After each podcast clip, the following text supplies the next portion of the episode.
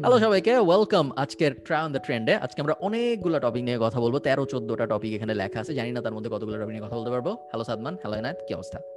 Super ভাইয়া। আমরা just দোয়া করতেছি যে এনায়েত আমাদেরকে ছেড়ে চলে না যায়। হ্যাঁ এনায়ত মৃত্যু সজ্জায়। সমস্যা নাই দেখা যাক। সো. এনায়েত আজকে মডারেটরশিপ করবে কিংবা ফার্ম আজকে মডারেটরশিপ করবে। আমাদের প্রায় বারোটা চোদ্দটা টপিক আছে। টেক রিলেটেড মোস্টলি সো ভাই লেটস গেট স্টার্টেড বলে ফার্স্টে আমরা যেহেতু ট্রাই অন দ্য ট্রেন্ডে সবসময় আমাদের প্রিয় মানুষ জেফ বেজোসকে নিয়ে আলাপ আলোচনা করি আমরা আজকেও নিয়ে- দোস্ত। আমরা আজকে তাকে নিয়ে আলাপ শুরু করি। মজার ব্যাপার হলো এই লোক একটা পিটিশন করছে। আমি জানি না তোমরা দেখছ নাকি? চেঞ্জ ডট অর্গে যে পিটিশন যে petition to not let Jeff Bezos come back to Earth এবং সিএনবিসি তে আমি যখন পড়তেছিলাম তখন পর্যন্ত এক লাখ বিশ হাজার মানুষ সাইন করেছে ওই পিটিশনে। তারা জেফ বেজোস আকাশে চলে যাওয়ার পরে যে ব্যাপারটা নিয়ে আমরা আগে ট্রান ট্রেন্ডে কথা বলছিলাম, চলে যাওয়ার পরে তারা চায় না জেফ বেজোস পৃথিবীতে ফেরত আসুক। তো অ্যাজ আ জোক হিসেবে করছে বাট পরে সিএনবিসি ওর সাথে যোগাযোগ করছে যে কেন করছ, সেও প্রাইমারিলি এটাই বলছে যে এটা একটা জোক যে পৃথিবীর সবচেয়ে বড় লোক মানুষটার আমাকে নিয়ে এক মিনিট ভাবলেও ভাবতে পারি ব্যাপারটা আমার ভালো লাগছে, এরকম কথাবার্তা সে বলছে। বাট এছাড়াও ইনকাম ইনইকুয়ালিটি নিয়ে অনেক কথাবার্তা ওখানে, আমি জানি না এটাও আসলে মানে ভাব নিতে পরে বলছে নাকি, আমার মনে হয় জোক ছিল বাট পরে ভাব নিতেও এগুলো অ্যাড করে দিছে যে না এটা একটা ইনকাম ইনইকুয়ালিটি ব্যাপার মনে হয়। আর না তোমরা পড়ছো নাকি ব্যাপারটা? মতামত কি? দুজনই মিউট হ্যাঁ হ্যাঁ না ভাই, আমি তো আমি তো পড়ছি এবং দেখছি খুব মজা লাগছে আমার এটা। ক্যাপিটালিস্ট যারা একদম টার্সারি লেভেলের মধ্যে আছে, ওদের মানুষ এমনি পছন্দ করে না, এটা স্বাভাবিক কারণ ওরা ওরা হচ্ছে ওয়ার্ল্ডের একটা বিগ ওয়েলথ নিজের কাছে রাইখা দিছে বলে মানুষ মনে করে। এন্ড এইটার একটা তাদের, তারা হচ্ছে যে মহাকাশে পাঠা দিলে উড়া দিবে, সেই ওইখান থেকে আর আসতে দিবে না। এরকম পিটিশন যে করতে পারে এটা আমার কোনো ধারণাই ছিল না। বাট জিনিসটা মজা লাগছে। ইনকাম। নিয়ে যখন কথা বলছে আপনার যে কোনো ইয়ের কি বলে এটা একটা খুব বাজে একটা জিনিস আমার কাছে মনে হইল যে ধরেন এর আগে আমি এরকম কিছু কাহিনী ইনসিডেন্ট আমি এক্স্যাক্টলি মনে পড়তেছে না। সাপোজ কোন একজন ব্যাংকের মালিক খুব টাকা পয়সা আছে তার হ্যাঁ? এখন যদি আপনাকে সেটা বলে যে মানে হেটেড ইন দ্য নেশনে যেরকম দেখাইছিল ব্ল্যাক মিটারের মধ্যে, যে আপনার কি, আপনার যদি এখন সুযোগ দেওয়া হয়, তাকে আপনি মারা ফেলবেন, খুন করে ফেলবেন। সো এইটা কি আসলে এথিক্যালি কারেক্ট কিনা? যে আপনি কারও আসলে পছন্দ করেন না, সে অনেক অপরাধ করছে বাট আপনি নিজের হাতেও জিনিসটা করতে চান কিনা, বা তারা সরাই দিবেন দুনিয়া থেকে, এটা করলে আসলে ভালো কিনা? সো এটা নিয়ে ডিসকাশন হইতে পারে। হ্যাঁ সো ফার্স্টে টেকনিক্যাল জিনিসটা নিয়ে বলি যে, অনেকে চিন্তা করছে, ওই মানুষটাকে যদি ফেরত আসতে না দেয়, তাহলে একটা ঝামেলা চলে যাবে। বাট ভাই, যে বেজস তো নিজের পকেটে টাকা রাখে না, ও টাকাটা তো রাখে ব্যাংকে যে বেজস দুনিয়া আসুক আর না আসুক, তারা তো ওই সম্পদটা কুক্ষিগত করে ব্যাংকেই রেখে দিচ্ছে it doesn't make a difference Jeff Bezos বড় লোক হইলে মানুষের সমস্যা কি? বা কোনো বড় লোকই বড় লোক হইলে মানুষের সমস্যা কি? আমি ইনকাম ইনইকুয়ালিটি ব্যাপারটা মানে অ্যাজ লং এজ তুমি লিগালি করতেছো অ্যামাজন তিরিশ হাজার না চল্লিশ হাজার ভুল হইতে পারে। অনেক অনেক মানুষকে এমপ্লয় করতেছে পুরা দুনিয়ায়। এই আমার বাসার একটু সামনে অ্যামাজনের একটা অফিস আছে। অনেক অনেক, সব জায়গায় অনেক অনেক মানুষ মানুষেরা চাকরি দিচ্ছে। এত বড় একটা নেটওয়ার্ক বানাইছে। এগুলো হলো অ্যাক্টিভ বেনিফিট বাট অ্যামাজনের পার্সেল ডেলিভারির সাথে যেসব থার্ড পার্টি কোম্পানি জড়িত লাস্ট মাইল ডেলিভারি করতে করতেছে, যারা কত কত মানুষের বেনিফিট হচ্ছে এক একটা বড় কর্পোরেশন দাঁড়ানোর কারণে। তো মানে একটা বড় কমপ্লেন হলো যে জেফ বেজোসের মানুষরা খুব কম ট্যাক্স দেয়। এবং মানুষের মতে তাদের আরও বড় ট্যাক্স দেওয়া উচিত। বাট ইলিগালি দেয় এরকম না ব্যাপারটা। তাদের লিগালি আসলে দেওয়ার দরকার হয় না বিভিন্ন ধরনের লুপ হোলের কারণে এত মানুষকে এমপ্লয় করলে এই রিজিয়নে এই স্টেটে ট্যাক্স দেওয়া লাগে না, এরকম ব্যাপার স্যাপারের কারণে। এবং এই স্টেটগুলোর মধ্যে যেহেতু কম্পিটিশন হয়, সবাই চেষ্টা করে অ্যামাজনের next office next warehouse আমাদের এখানে হোক। কারণ ওয়্যার হাউস হইলে অনেক মানুষ এমপ্লয় হবে ওই এলাকার। আমি এইখানে এই ইনকাম ইনইকুয়ালিটির ব্যাপারটা মেবি ইনার ক্যাপিটালিস্ট ভাই ভাই ট্যাক্সের থেকে আরেকটা নিউজের মধ্যে যাইতে হবে আজকে। সেটা হচ্ছে আজকেই কিন্তু নতুন একটা ইয়ে আসছে যে গত বছরের অর্থ অর্থ বছরের যে ইয়াটা ছিল ব্ল্যাক মানিতে টেন পার্সেন্ট ট্যাক্স কাটবে। এটা আমি প্রশংসা করলাম আমার বাজেটের ভিডিওর মধ্যে। এন্ড এইটা ছিল বাজেটের ভিডিও কবে আসছিল আমি ভুলে গেছি। তিন জুন ঘোষণা দিছে এই লটা উঠায় দিবে টেন পার্সেন্ট এরিয়াটা যেখানে অ্যাকচুয়াল ট্যাক্স পেয়ার আসলে thirty three percent tax pay করে। আজকে আবার এনবিআর এটা রিকোয়েস্ট করছে প্রপোজাল পাঠাইছে যে এই এরিয়াটা রাখতে দেন কারণ কি ওরা রিজন দেখা যাচ্ছে প্যান্ডেমিক চলছে এখন এই ব্ল্যাক মানিগুলো যদি এখন মার্কেটে না আসে তো ইয়ে আসবে না অর্থ থাকবে না মার্কেটের মধ্যে এন্ড দুই হাজার বাইশের জুন থার্টি পর্যন্ত আবার ওই সেম নিয়মটা থাকবে আপনি। ব্ল্যাক মানিতে টেন পার্সেন্ট ট্যাক্স দিয়ে হোয়াইট মানি করতে পারবেন এটা যারা জানে না এই বিষয়ে আমরা আমাদের একদম প্রথম। আমাদের একদম প্রথম পডকাস্টে আমরা এটা নিয়ে কথা বলছিলাম যেটা আমরা পাবলিশ করি নাই। কিন্তু ওইটা ওইটা আনপাবলিশড হ্যাঁ। ওটা আমরা একদম প্রথমটা এটা নিয়ে কথা বলছিলাম। ব্যাপারটা আসলে খুব এনায়েত পরে এটা নিয়ে ভিডিওতে অনেক কিছু বলছে এই জন্য আমি আর তো বলতেছি না। সবাই ভিডিওটা সাবমান মিউট কিন্তু। তো এই জন্য আমি ভিডিওতে বলতেছি মানে আজকে আমি এটা নিয়ে এত কথা বলতেছি না যেহেতু এনায়েতের ভিডিও আছে। বাট ব্যাপারটা একদম ট্যাক্স দেওয়ার ইনসেন্টিভটাই চলে যায় যখন তুমি ব্ল্যাক মানির ট্যাক্স ব্ল্যাক মানিকে হোয়াইট করার খরচ অ্যাকচুয়াল ট্যাক্স দেওয়ার খরচের থেকে কম হয়। কম হয় হ্যাঁ। মানে কোনো সেন্স মেক করে না। আর নো আচ্ছা জেফ বেজোসের আরেকটা ঘটনা আছে সেটা হলো এটাও একটা চেঞ্জ ডট অর্গের পিটিশন ছিল যে জেফ বেজোসের মোনালিসা কিনে খেয়ে ফেলা উচিত। তোমরা দেখছ কি নাকি আমি জানি না। একটা পিটিশন ছিল যে Jeff Bezos should buy Mona Lisa and then it it এটাও সম্ভবত তিরিশ হাজার বা চল্লিশ হাজার মানুষ সাইন করছে এখন পর্যন্ত। Change dot org sorry Salman বলো। এই যে বিজনেস এসে এসে ফান্ড কাছে র্যান্ড করে র্যান্ড করার পর ফান্ড ব্যাগগুলো আমাদের সাথে শেয়ার করে। যে বিজনেস কান্দে কান্দে বলে আরে মানুষ আমাকে ফেরত আসতে দিবে না আমার মন খাইয়ে দিবে ওরা। আরে চেঞ্জ ডট অর্গের আসলে যে কোনো ভ্যালু নাই। মোনালিসারে খাইলে কি হবে ভাই? মোনালিসা মোনালিসা আরটা খায় ফেললে কি হবে? জানি না। মানে ওয়েট যে বিজনেস কি মন চায়? ওন করে? না এটাই না না, মোনালিসা মালিক হচ্ছে যে মিউজিয়াম মিউজিয়াম হ্যাঁ হ্যাঁ বাট ও কি মিউজিয়াম ওন করে? না। আচ্ছা ইট ওয়াজ যে বিজনেস মুভ যে আচ্ছা হ্যাঁ ওয়ার্ড ওন করে না মিউজিয়াম ওন করে সবাই চায় যে জেফ বেজোস মোনালিসা কিনুক হ্যাঁ এবং তারপরে মোনালিসাকে খায় ফেলুক ছবিটা। আচ্ছা নাইস আর এটা ভিডিও করে এনএফটি করে ফেলুক যেটা হুম। মন বেশি প্রাইসে বিক্রি করতে পারবে এরকম কিন্তু আমরা দেখছি এনএফটি এই যে আগুন দিয়ে পুরানোর এনএফটি NFT যেগুলো ছিল হ্যাঁ কিছু- বার্ন ব্যাংকসি বার্ন ব্যাংকসি হ্যাঁ হ্যাঁ ওর এই যে আসল ইয়া কিনছে একশো- কত ডলার দিয়া তারপর হচ্ছে চারশো সামথিং এ বিক্রি করছে। কত মিলিয়ন বা কেতে বিক্রি করছে হয়তো dollar। কিন্তু বিশাল ব্যাংক মানে অফ পড়াইছে ওই ছেড়ে পড়াইছে এটাকে এনএফটি এনায়েতের কিন্তু বিশাল ব্যাংক অফ এনএফটি কালেকশন আছে সাদমান। ও শেয়ার করেন আমাদের তাই সাথে। আচ্ছা আচ্ছা আচ্ছা আচ্ছা। তাই তো বলি একটা এনএফটি কিনতে পারলে তো বড় লোক হয়ে যেতাম ভাই। তাই না কিছুদিন পর এনায়েতের পিছে বাম পাশে ফ্রেমটা এনএফটি হয়ে যাবে বাট ফার্মে এখন আমাকে বলেন ক্লাব হাউসের বিষয়টা কি? ওটাও কি বেজসের কোনো কাহিনী? এটা বেজোসের কোনো কাহিনী না। ফেসবুক ফেসবুকের নীতি যেটা, অন্য যে কেউ থাকবে তাদেরকে কপি করে ফেলো। ওই নীতিতে ফেসবুক বর্তমানে এগিয়ে এসে ক্লাব হাউসের যেসব ফিচার আছে, ওগুলাকে কপি করে একটা নতুন সার্ভিস লঞ্চ করতেছে মার্কেটে বেসিক্যালি একটা ক্লাব হাউসের আইডেন্টিক্যাল কপি ভেরিফাইড অ্যাকাউন্ট যাদের আছে তারা পডকাস্ট এবং নট নেসেসারিলি পডকাস্ট বলতেছে না ওরা বেসিক্যালি অডিও রুম শুরু করতে পারবে এক্স্যাক্টলি ক্লাব হাউসে যেটা হয়, ওই অডিও রুমের ভিতরে আলাপ করতে পারবে, মানুষ জয়েন করে শুনতে পারবে। লেআউটটা দেখতে আলাদা বাট এটা নিয়ে ফেসবুকও খুব একটা ডিনাই করতেছে না এবং কেউ কিছু বলতেছে না যে বেসিক্যালি ক্লাব হাউসকে খুন করে ফেলার জন্য ফেসবুক এটা করতেছে যেটা ফেসবুক আগে ইনস্টাগ্রাম যেরকম স্ন্যাপচ্যাটের সাথে এটা বেশ বেশ হ্যাঁ। পপুলারলি করছে। স্ন্যাপচ্যাটের যা কিছু ফিচার ছিল সব ইনস্টাগ্রাম একদম দিনের আলোর মতো কপি করছে। দিনের হ্যাঁ। মতো কপি করে মোটামুটি স্ন্যাপচ্যাটকে ধসায় দেওয়ার জন্য যা যা করা সম্ভব করছে ওইটা এখন ফেসবুক ক্লাব হাউসের সাথে করতেছে। অডিও অডিও নিয়ে আমরা সব ট্রেন্ডে কথা বলি মনে হচ্ছে। আজকে অডিও নিয়ে কথাবার্তা চলে আসতেছে। বাট অডিও মনে হচ্ছে সবাই অডিও নিয়ে বেশ সিরিয়াস হ্যাঁ যত কোম্পানি আছে। For the audience club house হচ্ছে একটা অডিও বেসড একটা অ্যাপ যেখানে আপনার পডকাস্ট কিংবা মিউজিক মোস্ট লাইকলি আপনার অডিও যেসব কন্টেন্ট আছে ওগুলোর জন্য একটা ইনভেন্টরি রিজার্ভ হ্যাঁ। হ্যাঁ তো ওই অডিও কিন্তু ভাই মানে ইয়েতেও ইম্পর্টেন্ট হয়ে যাবে মানে পুরো ডিজিটাল প্ল্যাটফর্মের জন্যই ওভারঅল ইম্পর্টেন্ট হইতেছে। কারণ ইদানিং কিন্তু আপনি দেখবেন যারাই নতুন কন্টেন্ট ক্রিয়েটার আসবে আসতেছে ওদের কিন্তু সবসময় এইটা সাজেস্ট করা হইতেছে যে তোমার অডিও কোয়ালিটি ফার্স্টে বেটার করো। ভিডিও কোয়ালিটিতে মানুষ দেখবেও না যদি তোমার অডিও কোয়ালিটি ভালো করো। এটার এক্সাম্পল হইতেছে অ্যাকচুয়ালি আমি নিজে। আমার এই জন্য তো আসছে তোর কাছে রেকমেন্ডেশন হবে যে এনায়েতের মাইকটা একটা স্ট্যান্ড থাকবে। যদিও আমার অডিও কোয়ালিটি ভালো না এখন হচ্ছে যে ফ্যানের আওয়াজ আসতেছে বাট তারপর আমার ভিডিওতে আমি কোয়ালিটি এডিট করে আরও বেশি ইয়ে করে দিই আর কি। নো ওয়ারিস আমরা খালি একটা কিনে যদি এনায়েতকে একটা পাঠাই দিই তাহলে ওই ভিডিওর ভিউয়ারশিপ দিয়ে ওই টাকাটা উঠে আসবে আসলে। গেছি আইডিয়া নেক্সট ভিডিও পেয়ে গেছি। এখন ফার্ন ভাই বলেন যে কি চায়না ক্রিপ্টো মাইনিং ব্যান করছে এবং এই ব্যান কারণে কি আমার ল্যাপটপ কেনার টাকা কম লাগবে নাকি এটা আমাকে এক্সপ্লেইন করে একটু? সম্ভাবনা আছে। তো চায়না ক্রিপ্টো ক্রিপ্টো চায়না দুই হাজার ষোলো সতেরো সাল থেকে প্রতি বছরই একবার করে ব্যান করে।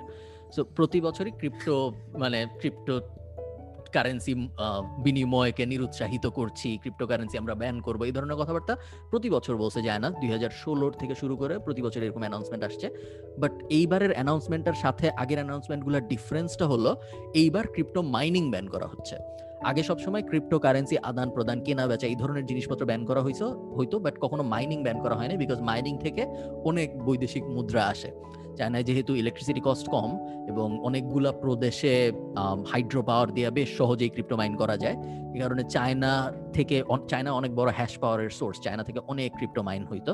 বাট এখন চায়না বলতেছে, অনেকে বলতেছে চায়না নিজেদের কয়েন লঞ্চ করবে দেখে বাট অনেকেই বলতে মানে বেসিক্যালি চায়না এবার খুব সিরিয়াস যে ওরা মাইনও করতে দিবে না। আদান প্রদান তো দূরের কথা, এখন আমরা মাইনও করতে দিব এবং চায়না এটা বলার পরে সব চায়নার যে সব চায়নার গভর্নমেন্টটা বেশ সুন্দর গভর্নমেন্ট ওদের কথা সবাই শুনে, কেন শুনে আমি জানি না। বাট ওদের দেশে যে যেসব ব্যাংক ট্যাঙ্ক আছে আলিপে টাইপ পেমেন্ট গেটওয়ে আছে, সবাই মোটামুটি অ্যাগ্রি করছে একদিনের মধ্যে যে হ্যাঁ ঠিক আছে, আমরাও একমত ক্রিপ্টো রিলেটেড কোনো কিছু আমরাও আর আমাদের প্ল্যাটফর্মগুলো হইতে দিব না। এই কারণে মাইনিং রিগের প্রাইস কমা শুরু করছে। অনেকে মাইনিং রিগ ফেলে দিছে যে এই মাইনিং রিগের দাম চার হাজার ডলার ছিল ওটা এখন পাঁচশো ডলারে পাওয়া যাচ্ছে, এরকম হয়েছে ওইটার একটা ইনডিরেক্ট বেনিফিট জিপিইউ এর প্রাইসে পড়তে পারে বাট সাদমান যেহেতু অলরেডি ল্যাপটপ কিনে ফেলছে, আমি ঠিক শিওর না বেনিফিটটা আসলে কতটা সাদমানের পকেটের মধ্যে আসবে। লিটারালি এক ঘণ্টা পর এটা ডেলিভারি অলরেডি প্রোডাক্ট চলে আসছে। আমি জাস্ট এটা অর্ডারটা কনফার্ম করার পর নিউজটা আসলো যে হ্যাঁ এখন তো এটা নিষিদ্ধ হয়ে গেছে, দাম কমে যাবে। যারা দেখ ফলো করতেছেন মার্কেটটা কি যে বাজে অবস্থা ভাই জিপিউ কোনো থ্রি জিরো সেভেন জিরো নাই, এটা পাইলে, ওইটা নাই, ওইটা পাইলে, এটা নাই। মার্কেট প্রোডাক্ট আসে না, এক মাস ধরে অর্ডার দেন, বসে আসছি নাই প্রোডাক্ট লাস্ট দিন কল দিলাম, ঈদের পরে আসবে ভাই। অফিসিয়াল পেজ আমি নক দিচ্ছি, ওদের নাই। সো মানে অন্য মানুষকে পাঠায় আনতে হচ্ছে, এরকম একটা অবস্থা। মানে যাচ্ছাতে একটা অবস্থা। মানে ইটস সো উইয়ার্ড যে একটা ডিজিটাল পয়সা মাইন করতে আমরা এমন লেভেলের পাওয়ার শর্টেজ করছি যে ওটা ইম্প্যাক্ট সিলিকন ভ্যালিতে যে পড়ছে এবং বাংলাদেশে এক তরুণ ল্যাপটপ কিনতে পারতেছে না জন্য কান্নাকাটি করতেছে। মানে the ripple effect is so big ভয়াবহ ধরনের ইয়ে ক্রিপ্টোর মাইনিং বন্ধ করা এবং ক্রিপ্টোকে ওভারঅল মানে যে কোনো কিছু ক্রিপ্টোর ব্যাপারে ব্যান করে রাখা এটা কিন্তু মানে একবার ওপেন করে একবার ক্লোজ করে। এই নীতিটা কিন্তু ইন্ডিয়াতেও আছে। ইন্ডিয়াতেও ইন্ডিয়াতেও কিন্তু হচ্ছে যে একবার দেখা দিতেছে অ্যালাউ করতেছে আবার আবার খুলে দিতেছে। সরি আবার একবার অ্যালাউ করতেছে আবার ক্লোজ করতেছে। মানে কেন জানি এটার প্রতি একটা ইয়ে আছে। মানে সাবকন্টিনেন্ট সহ চায়না সহ এই জায়গাগুলোতে একটা কি বলব? মানে হচ্ছে যে বিরুদ্ধ মনোভাব আছে ক্রিপ্টোর বিরুদ্ধে। কিন্তু আমেরিকা কানাডা আয়ারল্যান্ডের মতো দেশগুলোতে কিন্তু এটা নাই। আমি বুঝি না এটা। মানে হচ্ছে যে এটা কি গভর্নমেন্ট রেগুলেশন করতে পারবে না? এই ভয়ে ক্রিপ্টোকে ইয়ে করে রাখে ইলিগাল করে রাখে আই ডোন্ট নো মানে হচ্ছে যে আয়ারল্যান্ডের গভর্নমেন্ট কি খুব শক্তিশালী যে ক্রিপ্টোর কোনো ধরনের বাদে ইউজ হবে না এটার জন্য হচ্ছে যে এটা রেখে হচ্ছে অ্যালাউ করে রাখবে। আয়ারল্যান্ডের গভর্নমেন্ট বা বেশিরভাগ বিদেশি গভর্নমেন্ট হয় কি ওই যে এটা একটু খারাপ শোনাবে বাট যদি তোমার নিজের মনের মধ্যে অনেক অপরাধ অপরাধ থাকে তখন তোমার ফার্স্টে ওই অ্যাঙ্গেলে চিন্তা ভাবনা মাথায় আসে যে এটা করলে কিন্তু এরকম হয়ে যাবে। বিকজ আমি জানি করতে পারে হ্যাঁ। আমি জানি কেমনে করতে হয় এক্স্যাক্টলি আমি যেহেতু করব এই কারণে বাকি সবাই করবে আমি শিওর ওইরকম ওইরকম একটা মেন্টালিটি চলে আসতে পারে পুলিশ পুলিশ যে কারণে হয়তো ইন্ডিয়ান গভর্নমেন্ট চাইনিজ গভর্নমেন্ট এরকম করতেছে। এটা আসলে একটা সিরিয়াস কনসার্ন যেহেতু crypto peer to peer so একদম সহজেই দেশের টাকা বিদেশে পাঠায় দিতে কোনো মানে তুমি কানাডার বেগম পাড়ায় টাকা বিটকয়েনে পাঠায় দিতে দশ মিনিট লাগবে। এমনিতে যে পাঠাইতে পারতেছে না তা না বাট এমনিতে আমি ধরতেছি একটু হইলেও কষ্ট হচ্ছে। ক্রিপ্টোতে ওই কষ্টটা হবে না নিজের রুমে বসে আরাম করে পাঠাই দেওয়া যাবে এবং একদিনের মধ্যে সব কারেন্সি চলে যাইতে পারে। যেইটা আমার মনে হয় সবচেয়ে বড় কারণ যে কারণে বাংলাদেশের মতো গভর্নমেন্ট যাদের বিদেশে টাকা চলে যাওয়ার এত রেস্ট্রিকশন বছরে পাঁচ হাজার ডলার ক্যাশ সাত হাজার ডলার কার্ডে থাকবে সবসময় আমাদের ডলার এন্ডোর্স করতে হবে। এই ধরনের কনসেপ্ট কিন্তু বাকি দুনিয়ায় নাই। যে ডলার এন্ডোর্স করতে হয় এবার বলে দিতে হয় যে এত ডলার আমি বানায় নিয়ে যাচ্ছি। এইগুলো কিন্তু বিদেশের দুনিয়ায় নাই। তো এটা একটা বড় কারণ যে কারণে ক্রিপ্টো অ্যাভেলেবল হচ্ছে না আমাদের বাংলাদেশ মার্কেটে বা এই সাবকন্টিনেন্টের মার্কেটে ইন্ডিয়ার ক্ষেত্রে ইন্ডিয়া একটু বেশি প্রোগ্রেসিভ ইন্ডিয়া যেহেতু সুপ্রিম কোর্টের রুল টুল আছে এই বিষয়ে। সো ইন্ডিয়া হয়তো খুব সহজ সহজে না হলেও ইন্ডিয়া আমাদের অনেক আগে ক্রিপ্টো অ্যালাউ করবে বলে আমার মনে হয়। খুব বড় প্রাইস ডিফারেন্স কিন্তু হয় নাই চায়না ব্যান করার কারণে। কারণ চৌত্রিশ হাজারের মতো ছিল বিটকয়েনের দাম, কমে তিরিশ হাজারে আসছে, আবার সম্ভবত বেড়ে এখন বত্রিশ হাজারের আশপাশে চলে গেছে। তো খুব বড় যে ডেন্ট হইছে এরকম আসলে না। মাইনাররা এখন যেটা করতেছে, অনেকে টিউনিশিয়া টাইপ দেশ দেশে চলে যাচ্ছে, অনেকে টেক্সাসে চলে যাচ্ছে মাইনিং রিগ টিক সব নিয়ে চলে যাচ্ছে। এবং এখন অন্যান্য দেশে এখন crypto mining a super power হওয়ার একটা সুযোগ পাচ্ছে বলে আমার মনে হয়। সাদমান যে এই লাস্টে কথাটা বলল না চাইনিজ গভর্নমেন্টকে চাইনিজ কোম্পানিগুলো অনেক বেশি পরিমাণে পছন্দ করে কেন? এটা আমি ইয়েতে, আজকে আমার একটা বুক রিভিউ আসছে, আমার দেখা নয়া চীনের। তো ওইখানে হচ্ছে বঙ্গবন্ধু শেখ মুজিবুর রহমানও এই কথাটাই বলছিল যে চাইনিজ পিপল হচ্ছে কেন জানি ওদের গভর্নমেন্টকে এত পরিমাণে পছন্দ করে যে ওদের যা কিছুই ওরা আদেশ করুক চাইনিজ পিপল হচ্ছে যে মানে মাইনা নেয় যে কোনো ভাবেই হোক মাইনা নেয়। এইটার একটা ওদের নাইনটিন ফোরটি নাইনের পরে ওদের একটা বিপ্লব পরবর্তী চায়না আছে নয়া চেঞ্জ যেটাকে বলতেছি আমরা। তো ওইটার মধ্যে হচ্ছে উনি এই ইয়াগুলো অ্যাট্রিবিউটগুলো দেখছে চাইনিজ পিপলের মধ্যে এটা এখন পর্যন্ত আছে যেটা আপনি বললেন আর কি, সালমান বলল। এটা তোমার ভালোবাসার জন্য না এটা এটার সাথে ভালোবাসার কোনো সম্পর্ক নাই চায়নাকে। এই বিষয়ে ডিটেল বলে এমন হইতে পারে চাইনিজ ভিসা বন্ধ করে দিতে পারে আবার তোমার জন্য এই বিষয়ে তেমন আলাপ ডিটেল হবে না যে বাট এর সাথে ভালোবাসার কোনো সম্পর্ক নেই। কোনো অসুবিধা নেই আমরা একটু আগে টাকা পয়সা নিয়ে যাওয়ার ইচ্ছা আছে করতেছিলাম। রিসেন্ট টাইমে চায়নায় যাবেন? হ্যাঁ আমার একটু উহান যাওয়ার ইচ্ছা আছে। ও ও আচ্ছা আচ্ছা। এটার একটা নিউজ আসছে যে কি বলে? পুরা ওয়ার্ল্ড মিলে হইতেছে চায়নাকে দায়ী করতেছে যে তোরা কোভিড নাইন্টিনের ইয়া আনছোস। ইয়া তারপরে ওইখানে নাকি উল্টা উহানের রিসার্চ ল্যাব নাকি এখন দাবি করতেছে যে ভ্যাকসিন আবিষ্কারের জন্য ওদের নোবেল প্রাইজ দেওয়া উচিত। The table একটা দেশ। turns. হ্যাঁ। এত পুরান একটা দেশ তোমার আমরা মানে চায়নার কত চায়নার অনেক পুরান দেশ তাই না? সবচেয়ে পুরান দেশ না চায়না চার হাজার পাঁচ হাজার বছর আগের দেশ? চায়নার আগে কি কোনো দেশ ছিল? মনে হয় ছিল না। চায়না সম্ভবত সবচেয়ে পুরানো দেশ। জাপান চায়না এগুলো এগুলো অনেক পুরান দেশ। তো ওদের এত পুরান দেশ এত এত ওদের বুদ্ধি শুদ্ধি আমাদের থেকে অনেক বেশি এবং দেশও হ্যাঁ। বড় পাওয়ার অনেক বেশি। আর না. বেশি টাকা পয়সার ডিল হ্যাঁ। তো নেক্সট আমরা যেহেতু এতক্ষণ টাকা পয়সা নিয়ে কথা বলছিলাম এবং ফান্ড ভাইয়া কীভাবে ওয়ালেটে টাকা জমতেছেন এটা নিয়ে একটা প্রবলেম একটু আগে আমরা কথা বললাম। সো ওইখান থেকে আসি যে five point two million people নতুন মিলিয়নের হয়েছে টু থাউজেন্ড টোয়েন্টিতে ফার্ন মোস্ট লাইকলি তার মধ্যে আরেকজন আমি আর NI still striving so what's your take on this nice তাই না? আমরা মনে হয় যে প্যান্ডেমিকের মধ্যে পুরো পৃথিবী একটা ডাউন টার্নের ভিতর দিয়ে যাচ্ছে এগুলো কিন্তু নতুন মিলিয়নের এর আগে কেউ মিলিয়নের ছিল না। হ্যাঁ। এমন না যে বড় লোকরা আরও বড় লোক হয়েছে এরকম না ব্যাপারটা। নিউ মিলিয়নার্স এটা নিউ মিলিয়নিয়ার্স বাউন্ন লাখ মানুষ নতুন মিলিয়নিয়ার হয়েছে মানে নতুন আট কোটি টাকার মাইল মাইলস্টোনটা অ্যাচিভ করতে পারছে। গত এক বছরের মধ্যে এটাও সিএনবিসির নিউজ সো ইন্টারেস্টিং যে পুরো পৃথিবী একটা ডাউন টার্নের মধ্যে দিয়ে যাচ্ছে তার মধ্যে বাহান্ন লাখ মানুষ নতুন করে মিলিয়নিয়ার হয়েছে। হ্যাঁ না না মানে it shows something but I don't know হতাশ। কারণ কি হতাশ এতে? যে হ্যাঁ সবাই এরকম মানে এলিট ক্লাবে কেন জায়গা পেয়ে যাচ্ছে সদস্যপদ কেন পাচ্ছে? আর একটু এক্সক্লুসিভ একটা গ্রুপ হবে তাই না? মানে সবাই ফার্নের ভাইয়ের দল বদল হয়ে গেছে। জেফ বেজোসের সাথে যখন কথা বলতে যে এখন অনেক মানুষ থাকে ওই রেস্টুরেন্টের মধ্যে। কি সব এই মিলিয়নের ক্লাব মিলিয়নিয়ার ক্লাবটা একসময় এক্সক্লুসিভ ক্লাব ছিল বাট মিলিয়নিয়ার ক্লাব এখন আর এক্সক্লুসিভ ক্লাব নাই। মিলিয়নিয়ার অনেক অনেক মিলিয়ন লিগাল মিলিয়নিয়ার মানে অনেকে তো আমরা জানি না মিলিয়নিয়ার যারা ধরো বালিশের ভিতরে টাকা রাখে। বাট লিগালি যারা মিলিয়নিয়ার এরকম মিলিয়নিয়ার সংখ্যা এখন অনেক। বিলিয়নিয়ারও তো প্রায় তিন হাজারের মতো মনে হয়ে গেছে তিন চার হাজারের মতো হয়ে গেছে বাট মিলিয়নিয়ার বেশ অনেক অনেক অনেক মানুষ এখন মিলিয়নিয়ার মিলিয়নিয়ার হওয়াটা এটা আমি পডকাস্ট শুরুর আগে যখন ছিল না তখন সাদমানের সাথে নিয়ে আলাপ করতেছিলাম মিলিয়নিয়ার হওয়াটা সবার একটা ফাইন্যান্সিয়াল গোল থাকা উচিত। আট কোটি টাকা কীভাবে আমার ব্যাংকে আসবে এটা সবার একটা গোল হওয়া উচিত বলে আমার মনে হয়। এনায়েতের অলরেডি আছে তো যাদের নাই তাদের। এনায়েতের এক একটা স্পন্সরশিপই দশ কোটি বিশ কোটি। ভাই আপ- আপনি দিয়েন ভাই আপনি দিয়েন। আর এখানে ফান ফ্যাক্ট বলে রাখি যে যত দিন যাবে মিলিয়নার হওয়া কিন্তু ইজি হবে। লিটারালি ইজি হবে বিকজ ইনফ্লেশন ঠিক আছে? পঞ্চাশ বছর আগে মিলিয়নার হওয়া যত টাফ ছিল ওটা এখন টাকার অঙ্কে বাড়তে বাড়তে ইনফ্লেশন আপনার মিলিয়নার হওয়া ইজি হয়ে গেছে। সো আস্তে আস্তে দিনে আরও ইজি হবে if that makes you feel any better আর কি। এটা কোনো ভালো স্ট্র্যাটেজি না কিন্তু যে আমি কিছু করব না। ইজি হবে আমি ওয়েট করি আমি তারপর মিলিয়নিয়ার হব। এটা সাদমান এটা আমরা। সবাই মিলিয়নার এবং আরেকটা জিনিস হচ্ছে যে অনেকে ভাবে বাংলাদেশের টার্গেটটা কি? মানে কোটিপতি হওয়া। খালি কোটিপতি হইলে কিন্তু কোটিপতি হওয়া যায় না। বিকজ আপনাকে বিশ পার্সেন্ট তিরিশ পার্সেন্ট ট্যাক্সটা দিতে হবে কিন্তু। প্লাস কোটি টাকা যদি হয়, আপনার আড়াই পার্সেন্ট আড়াই লাখ টাকা জাকাত। সো খালি কোটিপতি হইলেই কোটিপতি হওয়া যায় না। এই জিনিসটা চিন্তা করে তারপর আর্নিং শুরু করেন আর কি।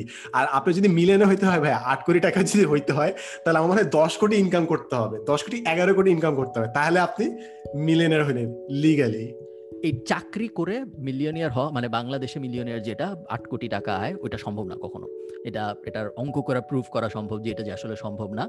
বিকজ ঘন্টায় যদি কেউ এক হাজার টাকা আয় করে, এটাও আমি আসলে একটু আগে বলতেছিলাম সাদমানকে, ঘন্টায় যদি কেউ এক হাজার টাকা আয় করে তাহলে সে দিনে আট হাজার টাকা আয় করবে, মাসে বাইশ দিন কাজ করলে মাসে এক লাখ আশি হাজার টাকা আয় করবে সাঁত্রিশ বছরের মতো লাগবে তার আট কোটি টাকা হইতে এজ লং এজ ওই এক লাখ আশি হাজার টাকার এক টাকাও সে খরচ করতেছে না। পুরাটা জমতেছে। যেটা আসলে রিয়েলিস্টিক না এটা হওয়ার কথা না এটা হবে না কখনো। এবং টানা সাঁত্রিশ বছর প্রত্যেক মাসে সে এক লাখ আশি হাজার টাকা জেনারেট করতে পারবে এটাও রিয়েলিস্টিক না। সো ওই ওই ব্যাপারগুলো যদি তুমি ক্যালকুলেশনের মধ্যে আনো চাকরি করে মিলিয়নিয়ার হওয়ার সম্ভাবনা খুব কম। নিরানব্বই পার্সেন্ট মানুষই কখনো চাকরি করে মিলিয়নিয়ার হতে পারবে না বাংলাদেশে। এই জন্য কি করা লাগবে? বিজনেস করা লাগবে রাইট ভাই? And speaking of business Microsoft just reach two trillion dollar market cap Vishal What's trillion dollar man এক সময় অ্যাপেল যখন টু ট্রিলিয়ন ডলার হিট করল তখন মনে হয় বলা হয়েছিল যে ফেডারেল রিজার্ভের কাছে যত টাকা আছে তার থেকে অ্যাপেলের ব্যাংকে বেশি টাকা ছিল অ্যাপেলের ব্যাংক অ্যাকাউন্টে তো ফেডারেল রিজার্ভ যে টাকা ছাপায় তার কাছে যত লিকুইড ক্যাশ ছিল তার থেকে অ্যাপেলের ব্যাংক অ্যাকাউন্টে বেশি টাকা ছিল এক সময় যখন অ্যাপেল ফার্স্ট এই ট্রিলিয়ন ডলার ক্যাপটা রিচ করে। রিসেন্টলি মাইক্রোসফট করল। বিষয়ে আমি খুব বেশি আসলে পড়াশোনা করি নাই এনায়েত করছে নাকি আমি জানি না। বাট ব্যাপারটা একটা বিগ মাইক্রোসফটের ভাই মাইক্রোসফটের ইয়ার হওয়ার কি পিছনে অনেক কারণ আছে। মাইক্রোসফট আই থিঙ্ক মানে ওরা অনেক গভর্নমেন্ট ইনস্টিটিউশনের সাথে কাজ করতেছে। ইভেন আমি যদি আপনাকে বলি বুয়েটার সাথে মাইক্রোসফটের অনেকগুলো মানে অনেকগুলো কি আমি দেখছি আইওটি বেস যেটাকে বলছি ইন্টারনেট অফ থিংস এগুলোতে আমরা দেখছি মাইক্রোসফটের সাথেই তো বেশিরভাগ কাজ হইতেছে। মাইক্রোসফট একটা প্রজেক্ট আছে আজুর নামে এ জেড ইউ আর ই তো ওইখানে মাইক্রোসফটের সাথে বুয়েট কাজ করতেছে। এর আগে আমি যেটা দেখছি ইন্ডিয়াতে প্রচুর ভেঞ্চার ওদের। এগ্রিকালচারাল সেক্টরের মধ্যে এআই এর যে ইমপ্লিকেশনটা আছে আর্টিফিশিয়াল ইন্টেলিজেন্সের এটার মধ্যে ওরা অনেক আগে গেছে। সো আমার মনে হয় মাইক্রোসফট যে গভর্নমেন্ট প্রজেক্টগুলোর সাথে ইনভলভ হচ্ছে আমি যদি রিয়াল ফিল্ডের কথা বলি, এইটা ওদেরকে অনেক বেনিফিট দিতেছে। আমি জানি না অ্যাপল কিংবা অন্যরা কতটুকু এই জায়গার মধ্যে আস্থা অর্জন করতে পারছে বাট মাইক্রোসফটের এখানে উপস্থিতিতে আমি বেশি দেখতেছি। ইভেন টেন মানে যে কোনো জায়গাতে যদি কম্পিটিশন হয় যে কোন কোম্পানি আমি নিবো, এখানে মাইক্রোসফটের সাথে কম্পিট করার মতো আমি দেখতেছি না কোনো কিছু এই জায়গাগুলোতে। অ্যাপল মাইক্রোসফট থেকে বড় কোম্পানি কিন্তু মার্কেট ক্যাপের হিসাবে। অ্যাপেলের মার্কেট ক্যাপ মাইক্রোসফটের থেকে বড় বাট তোমার কথা পুরোপুরি সঠিক। মাইক্রোসফট শুনলে আমরা যেরকম ভাবি যে উইন্ডোজ বেচতেছে বা উইন্ডোজের আপডেট দিচ্ছে বা নোকিয়া কিনছে, এখন নোকিয়া তো বিক্রি হয় না, মনে হয় মাইক্রোসফট শেষ। সো ওরকম না আসলে ব্যাপারটা। মাইক্রোসফটের এই যে বি টু ভেঞ্চার ধরো পুরো পেন্টাগনের সাপ্লাই দেয় মাইক্রোসফট সো এই এই সাপ্লাইগুলো কখনো মানে পেন্টাগনের কোনো চান্স নাই যে ওরা মাইক্রোসফট থেকে মুভ করে অ্যাপেলে চলে যাবে বা অন্য কিছুতে চলে যাবে বিকজ এত কমপ্লিকেটেড হয়ে গেছে ব্যাপারগুলো এবং এত কাস্টম সফটওয়্যার বানায় গভর্নমেন্টের যে কোনো পারচেজে প্রকিউরমেন্টের ক্ষেত্রে আস্থাটা অনেক বেশি ইম্পর্টেন্ট ইভেন আপনার ইভেন যদি আমি এতদিন খালিদ ফারহানের প্রোডাক্ট কিনি সাদমান সাদিককে আমি চিনি সাদমান সাদিক ইভেন আমাকে বেটার প্রোডাক্ট দিক। বাট আমার যে আস্থাটা আছে খালিদ ফারহানের উপরে আমি খালিদ ফারহানের প্রোডাক্টে নিব। মানে গভর্নমেন্ট প্রকিউরমেন্টগুলো হচ্ছে এইরকম। হ্যাঁ এটা নিয়ে একটা মিম হবে। ঠিক আছে ভালো। ওইটাই এখন টু বি ভেরি অনেস্ট আপনার অ্যাপেলের চেয়ে মাইক্রোসফট আরও অনেক বেশি বড় হইতো। যদি খালি বাঙালিরা আমরা উইন্ডোজ পেড দিয়ে কিনতাম ঠিক আছে? বাট আনফরচুনেট হয়। আমাদের মার্কেটে এই এই এই ব্যাপারটা না খুব ইন্টারেস্টিং একটা ব্যাপার যে এই কখন কোনো কোনো জিনিস যে জিনিসটা খুব অবভিয়াস না যে এটা চুরি ওই চুরিগুলা করলে নিজের মধ্যে তেমন একটা গিল্টি ফিল কাজ করে না।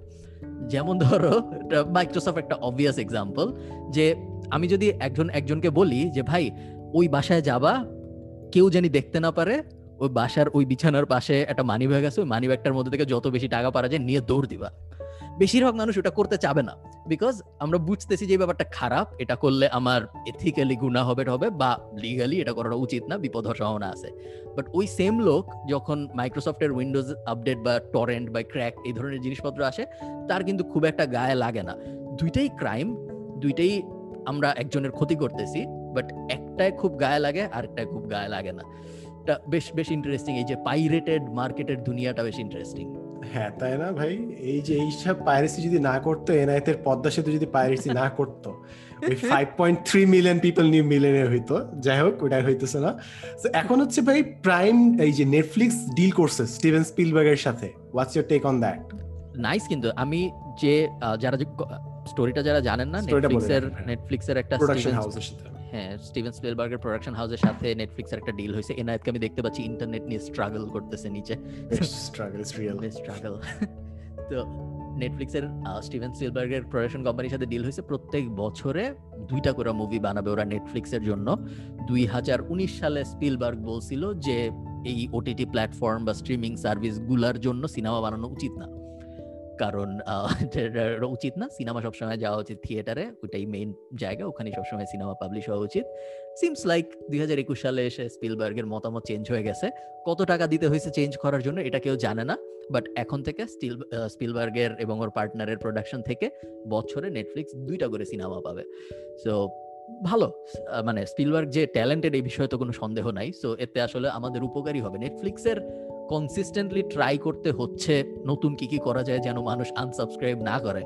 এবং এই কারণে এটা একটা কনস্ট্যান্ট ব্যাটেল এটা করতে থাকতেই হবে ওদের। এবং এখন তো কম্পিটিশনও বাড়তেছে আস্তে আস্তে। Disney plus plus type company আসতেছে। এই কারণে নেটফ্লিক্স বেশ বেশ ভালোই করতেছে আসলে। খুব একটা খারাপ করতেছে না। প্রত্যেক মাসে প্রত্যেক কোয়ার্টারে ওদের রেভিনিউ বাড়তেছে।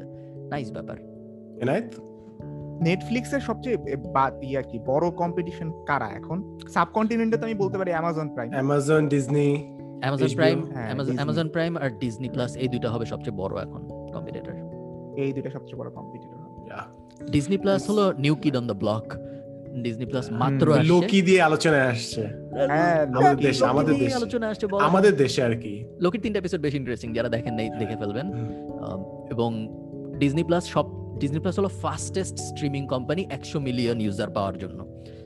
নেটফ্লিক্সের কত জানি, দশ বছর লাগছিল ডিজনি প্লাসের লাইক ষাট দিন লাগছে, এরকম একটা absurd math so Disney plus এবং অ্যামাজন প্রাইম মাঝখানে চেষ্টা করছে অ্যামাজন প্রাইমও এত ফাস্ট যাইতে পারে নাই ডিজনি প্লাস যত ফাস্ট গেছে বাট দেন ডিজনির অলরেডি এত কন্টেন্ট এবং এত আইপি যে ডিজনির জন্য ব্যাপারটা টেকনিক্যালি নেটফ্লিক্সের সব কন্টেন্ট নিজেদের বানাইতে হয়েছে বা কিনতে হয়েছে ডিজনির অলরেডি সবকিছু ছিল ডিজনির জাস্ট প্ল্যাটফর্ম শিফট করতে হয়েছে।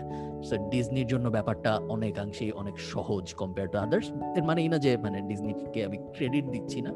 ডিজনি প্লাসের জন্য একটু সহজ ডেফিনেটলি এবং ডিজনি প্লাস যারা কিনে, তারা সম্ভবত E ইএসপিএন ফ্রি পায় ন্যাশনাল জিওগ্রাফি ফ্রি পায়, যেহেতু ওই সব কোম্পানির মালিকও ডিজনি সো ওইভাবে চিন্তা করলে ডিজনি এত বেনিফিট দিতে পারছে। ব্যাপারটা সিম্পল দেখো টেন মিনিট স্কুল আলাদা আলাদা কোর্স বিক্রি করে। খালিদ ফারহান একাডেমি একটার ভিতরে অনেকগুলা কোর্স বিক্রি করে। সো আমি হলাম ডিজনি প্লাস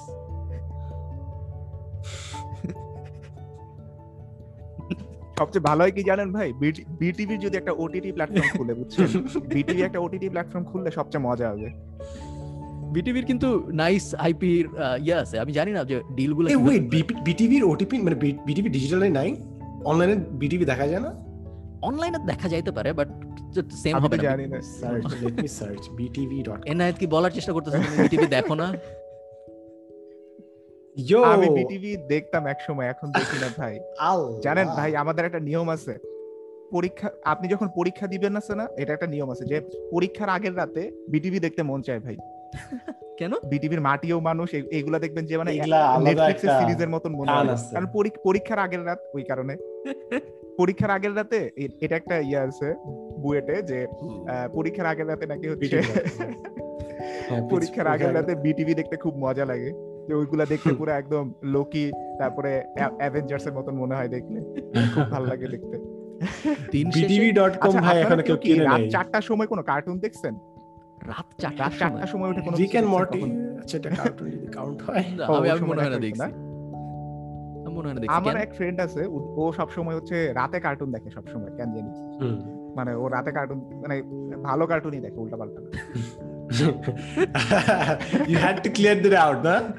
আচ্ছা এখন আমরা রিগার্ডিং দ্যাট আমাদের সব না সবসময় বিভিন্ন টপিক থাকে যে আমরা চুজ করি যে কোন টপিক আচ্ছা কথা বলব। সরি সাদমান একটা ব্যাপার এই মাইক্রোসফটের ট্রিলিয়ন ডলার কি মার্কেট ক্যাপ নিয়ে যেহেতু কথা হইল আমাদের হ্যাঁ। মাইক্রোসফটের একটা নতুন উইন্ডোজ আপডেটও আসছে। উইন্ডোজ ইলেভেন ইলেভেন যেটা সবাই ফ্রি পাচ্ছে কিনতে হচ্ছে না কারও। উইন্ডোজ এই বিষয়ে সাদমান আমাদের থেকে অনেক বেশি জানে। উইন্ডোজ ইলেভেন আমার প্রশ্ন যেটা সেটা হইল উইন্ডোজ ইলেভেন অনেকে যেটা বলতেছে ভিডিও দেখা জ্ঞান আমার। যে উইন্ডোজ ইলেভেন উইন্ডোজ টেনেরই একটা আপডেট হইতে পারতো এটাকে আলাদা করে উইন্ডোজ ইলেভেন নাম না দিলেও হইতো যেহেতু ওরা এটা ফ্রি দিচ্ছে। তো এটা ওরা আলাদা করে উইন্ডোজ ইলেভেন নাম দিয়ে কেন বেচতেছে বলে তোমার মানে কেন মার্কেট করতেছে বলে তোমার মনে হয়? আমি না এখনও কারণটা বুঝি নাই ভাই কারণ আমার তো খালি ইন্টারফেসই চেঞ্জই আমি দেখছি। যে সবকিছুই ট্রান্সপারেন্ট করছে এবং ইন্টারফেস দেখে ফার্স্টে আমরা দুজন একটা জিনিস অ্যাগ্রি করছি। এটা দেখতে কিসের জানি মনে হচ্ছে কিসের মতো জানি মনে হচ্ছে দেখতে। ফার্মে বলে আরে এটা তো ম্যাক সবকিছু মাঝখানে নিয়ে আসছে ট্রান্সপারেন্ট ডিজাইন এরপর আপনার যারা কোডিং করবে তাদের জন্য মনে হয় একটা জিনিস ঠিক আছে যে আপনার সবই এখন সিক্সটি ফোর বিট হবে সো আগে মাল্টিপল ভার্সন করতে হতো বাট এখন পুরোটাই sixty four bit so that's a big change I believe and বেশ কিছু মানে কুইক জেস্টার্স মানে ন্যাভিগেশনের জন্য আরও কিছু বেনিফিটস আনছে। বাট বাকি জিনিসগুলো আগে যখন আমাদের দেশে আসবে এখন তো বেটার রানিং মোস্ট লাইকলি যখন আসবে তখন আগে আমরা বুঝতে পারব। বেটাও আপাতত ইজ জাস্ট ইন্টারফেস চেঞ্জ আমার জন্য। বেটাও এখন পর্যন্ত সম্ভবত পাবলিক হয় নাই। হয়তো ইউটিউবাররা অ্যাক্সেস পাইছে বা অনেকে পাইরেটেড বেটা ডাউনলোড করছে। বাট যারা পাইরেটেড বেটা ডাউনলোড করছে তারাও বলতেছে খুব স্টেবল পাইরেটেড বেটা সাধারণত যেরকম প্রবলেম থাকে ওরকম প্রবলেম নাকি নাই ইউজ করে নাকি শান্তি আছে। দেখতে আসলেই অনেকটা অ্যাপেলের ইন্টারফেসের মতো। উইন্ডোজ কম্পিউটার হিসেবে আরও অনেক যেহেতু উইন্ডোজ জাস্ট একটা অপারেটিং সিস্টেম তুমি নিচে যে কোনো পাওয়ার বসাইতে পারো। সো একটা উইন্ডোজ কম্পিউটারকে যেভাবে আপগ্রেড করা সম্ভব ওইভাবে তো আর অ্যাপলকে আপগ্রেড করা সম্ভব না। এই কারণে উইন্ডোজের পোটেনশিয়াল অনেক বেশি। চাইলে একটা গেমিং কম্পিউটার বানায় ফেলতে পারো। তুমি এটাকে চাইলে এটাকে একটা স্ট্রিমিং কম্পিউটার বানায় ফেলতে পারো। অনেক কিছু করা সম্ভব যেগুলো অ্যাপেল দিয়ে যেহেতু পুরাটাই একটা স্ট্যাটিক জিনিস খোলা যায় না। সো অ্যাপেলে ওই ব্যাপারগুলো করা সম্ভব না। আমি লাস্ট উইন্ডোজ ইউজ করছি অনেক অনেক আগে। যখন একটু র্যান্ট হবে নাকি যে ভাই উইন্ডোজ খালিদ অনেক, ফার্ম বিলিভস ইন অ্যাপল অনেক, অনেক সুপ্রিমেসি আমি আমি উইন্ডোজ থেকে মুভ করার পরে যারে কি তোর গরিব তোর উইন্ডোজ ইউজ কর আমি বল ফার্ম আমরা আছি আরে বল Windows কিন্তু- we can take it Windows কিন্তু মানে প্রফেশনাল জায়গার মধ্যে এই মানে মানুষজন পছন্দ করে না আমি দেখছি। যারা কোডিং টোডিং করে বা স্যাটেলাইট ডেটা নিয়ে কাজ করে আমাদের এখানে ওরা সবাই লিনাক্সে শিফট করছে। হুম, লিনা হ্যাঁ হ্যাঁ, এখনই বলতে গেছে। এনআই তো চিল লিনাক্স ক্রাউডের হওয়ার কথা। আহ, অনেক কাস্টমার আমি আমি এখনও আমি এখনও কেন জানি উইন্ডোজ ইউজ করতেছি বাট লিনাক্সে শিফট করি না কেন? কারণ হচ্ছে যে আমার নতুন করে একটা জিনিস শিখা লাগবে তো ওই জন্য এখনও শিফট করি বাট শিফট করা উচিত আমার কাছে মনে হয়। যে কারণে অনেকে ওই যে এখন কিন্তু সবাই ইয়ে করতেছে মাইক্রোসফট ওয়ার্ডের বদলে সবাই কিন্তু এখন ল্যাটেক্সে শিফট করতেছে। ল্যাটেক্স হচ্ছে কোডিং এর মাধ্যমে মানে কাইন্ড অফ কোডিং এর মাধ্যমে মাইক্রোসফট ওয়ার্ড যেই কাজ করে ওই কাজই বাট ওয়ার্ডের অনেকগুলা মানে শর্টকামিংস আছে যেগুলো ল্যাটেক্সের মধ্যে নেই। আচ্ছা। ঠিক তেমনি লিনাক্সেও সেম মানে উইন্ডোজ উইন্ডোজের যেসব ঝামেলাগুলো আছে ওগুলো লিনাক্সের মধ্যে খুব একটা বেশি নেই। যারা লিনাক্স চালায় ওরা কাইন্ড অফ মনে হয় লিনাক্স একটা কাইন্ড অফ তো ম্যাকের মতনই আমি যা দেখি ইন্টারফেসটা আমি যারা চালায় তাদেরটা দেখছি। ম্যাক লিনাক্স কি কাছাকাছি কিনা আপনি জানেন কিনা? আমি কখনো লিনাক্স চালাই নাই বাট আমি আমি ম্যাক ইউজ করে ভয়াবহ ধরনের স্যাটিসফাইড আমি হাইলি রেকমেন্ড করি সবাইকে ম্যাক ইউজ করতে। যদি এম ওয়ান চিপের ম্যাক কিনতে পারেন তাহলে তো খুবই ভালো বাট আমি যে ম্যাকটা চালাচ্ছি যে যেটা এখন আমি ভিডিও রেকর্ড করতেছি এটা দুই হাজার ষোলো ষোলো সালে কেনা ম্যাক এবং দুই হাজার ষোলো সালে কেনার পরে যেরকম ছিল ম্যাকটা এখন এক্স্যাক্টলি ওরকম in terms of speed last কবে জানি ভাই উইন্ডোজ ইউজ করছিলেন?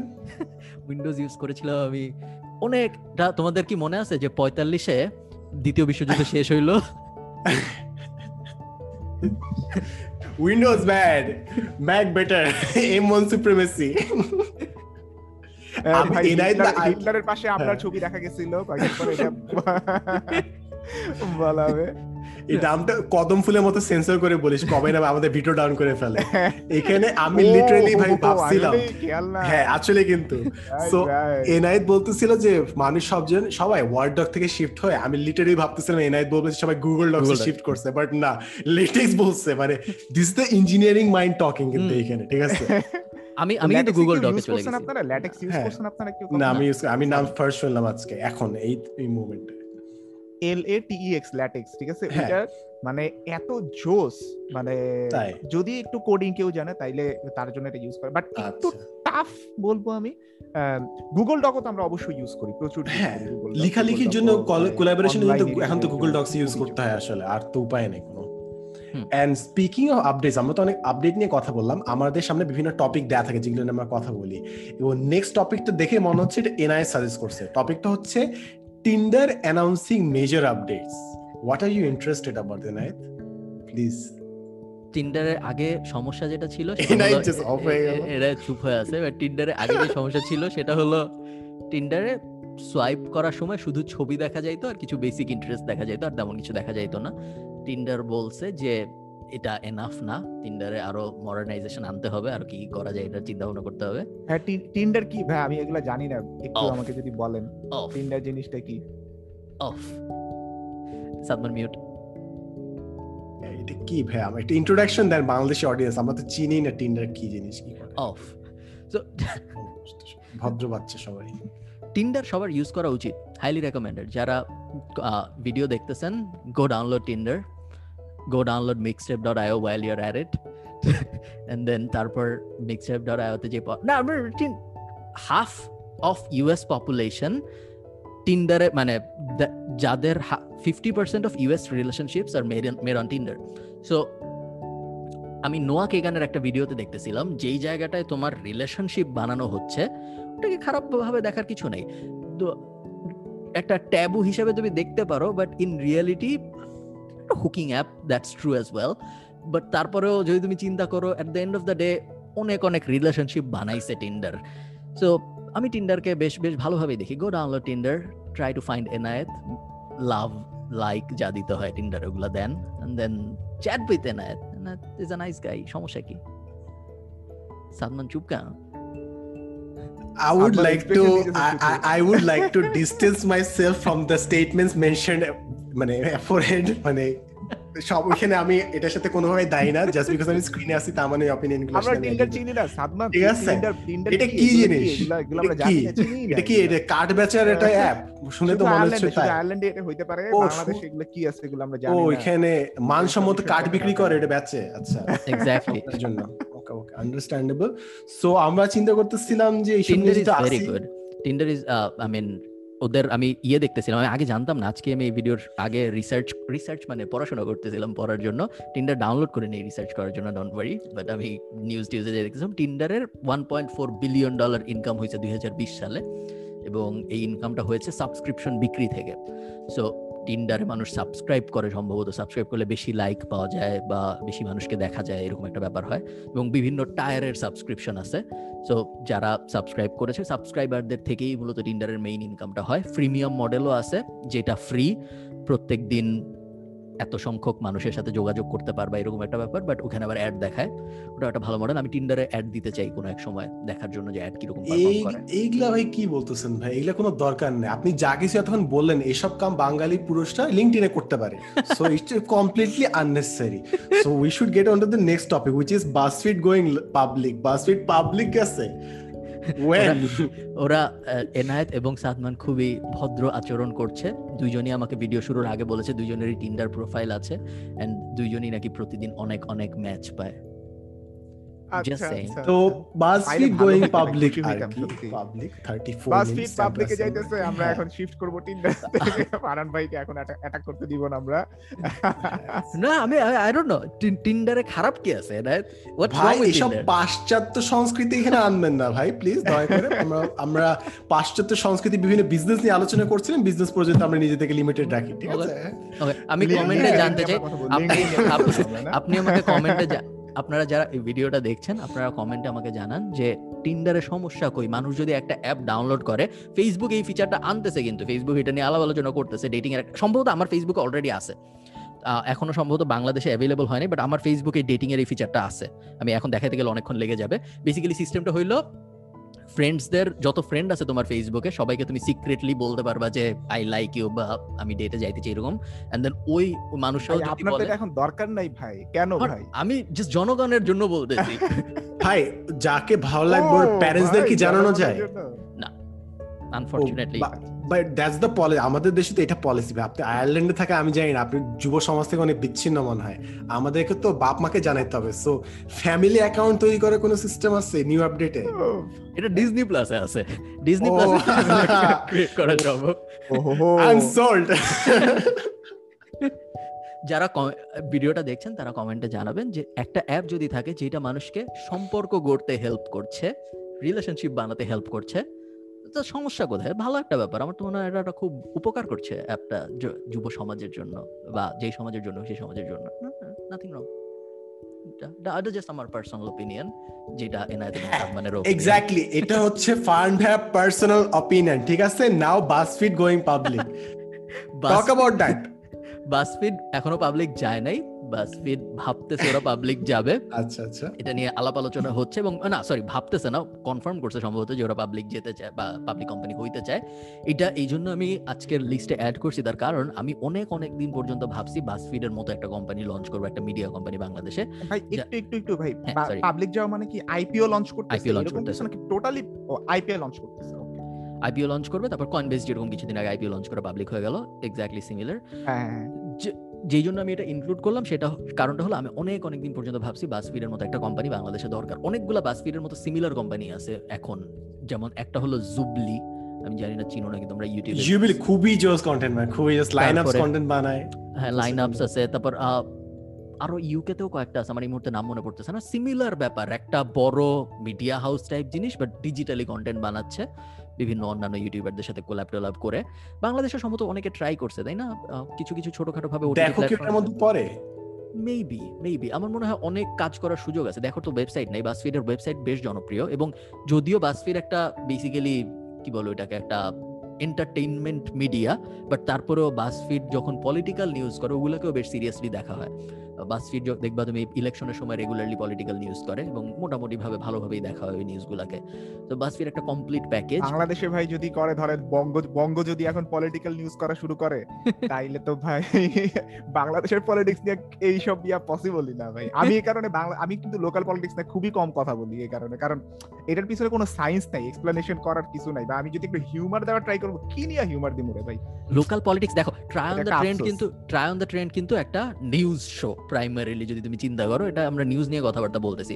কিন্তু এই নিউজের ভিতরে এখন পর্যন্ত আমরা অনেকগুলো এপিসোড রেকর্ড করছি, তা না বাট যতগুলাই করছি, কোনোটাই আমাদের লোকাল পলিটিক্সে কি হচ্ছে, না হচ্ছে, এই বিষয়ে তেমন আগ্রহ জন্মায় না বিকজ আমার যে জন্য জন্মায় না, সেটা হইল, আমার মনে হয় না যে ব্রাহ্মণবাড়িয়ায় দুই লোক দুই দল মারামারি করছে, তার মধ্যে আটজন হতাহত হয়েছে যায় না আসলে কি লাভ।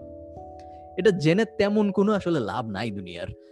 এই কারণে এই নিউজ আমার কখনো অ্যাট্রাক্ট জানার চেয়ে সবচেয়ে বড় জিনিস হচ্ছে যে এটা তো আপনি মিডিয়ার মধ্যে দেখতেছেন। এটা এক্সপ্লেনেশন তো কিছু নাই। আপনি যদি এক্সপ্লেন করতে চান যে কেন মারামারি করছে এটা একটা এক্সপ্লেনেশন তো সবগুলোই হইতেছে যে কিছুই বুঝে না মারামারি করে সব মানে মারামারি করে আসছে ইয়ার থেকে। মানে ছোটবেলা থেকে মারামারি রেখে আসছে। ইউপি নির্বাচন হইলে এ ওরে মারবে ওরে মারবে এটা প্রেডিক্টেবল সব প্রেডিক্টেবল এগুলো নিয়ে কোনো কিছু বলার নাই। সো যেই জিনিস প্রেডিক্টেবল ওটার এক্সপ্লেনেশন কি দরকার? মানুষ যায় না কি করবে মানুষ উল্টা গালি দিবে। বাট। বাট লোকাল পলিটিক্স নিয়ে কথা বলা এরকম কিন্তু চ্যানেল বাংলাদেশে আছে এন্ড খুবই জনপ্রিয়। হুম ওকে আমি আচ্ছা। জানি না এনায়েত কি বলতেছে আমার কোনো আইডিয়া নেই। আসলেই নেই। আপনি আপনি এখন কালকে থেকে আপনি ইয়ে করেন যে আপনার চ্যানেলের মধ্যে এগুলো নিয়ে ভিডিও দেওয়া শুরু করেন। দেখেন আপনি কত ভিউ পান। আপনি দেখেন যে এইখানে ও ওরে মারছে ওরে মারছে। টানা টানা টানা ব্যাকগ্রাউন্ড মিউজিক থাকবে। মানে হচ্ছে যে ধুম ধাপ ধুম ধাপ কিছু একটা আসবে। মানে মনে হইতেছে কিছু একটা হইতেছে ভিডিওর ভিতরে। এরকম একটা দেন আপনার ইয়াতে হচ্ছে যে পুরা একদম শান্তিতে বসে আপনি কোনো কিছু একটা এক্সপ্লেইন করতেছেন। এইরকম জিনিস লোকাল পলিটিক্স দেওয়া পসিবলই না।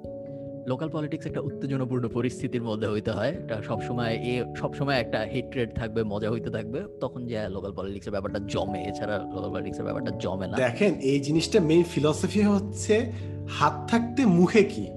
যেটা ফিলসফি হচ্ছে এইটা এটা এক্সপ্লেনেশন ভিডিও হয় না আসলে। আমি একদিন না মারামারি করতে দেখছি দুইজন লোক হ্যাঁ ঠিক আছে? ওরা সবাই এই মারামারিটার খুব প্রশংসা করতেছে। কেন প্রশংসা করতেছে?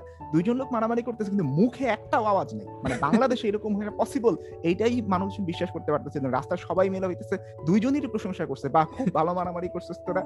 মানে মনোযোগ দিয়ে মারতেছে খালি। মারামারি। মানে একদম অ্যাটেনশন কোনো অন্য জায়গায় না ডিস্ট্রাকশন নাই কোনো এতটা ডিপ ওয়ার্ক মানে হচ্ছে যে ক্যাল রিপোর্টও করতে পারবে বলে মনে হয় না। এমন মারামারি করছে বাংলাদেশের মধ্যে। মুখে কোনো কথা নাই। মানে এটা এটা হলো হাত থাকতে মুখে কি? এটার এক্সাম্পল না সেই জন্য আমরা লোকাল পলিটিক্স নিয়ে খুব একটা বদার না। ইভেন কোনো পলিটিক্স নিয়ে খুব একটা বদার না। এনায়েত ছাড়া এনায়েত শুধুমাত্র ইসরায়েলে যদি ইসরায়েল ইসরায়েল পরিবর্তন আসে। হ্যাঁ। সেক্ষেত্রে He না না ভাই আমি অন্য cause- এর মধ্যে আছি। বাট ইসরায়েল প্যালেস্টাইন কনফ্লিক্ট নিয়ে তো নোয়াম চমস্কিও সারা জীবন লেগে গেছে।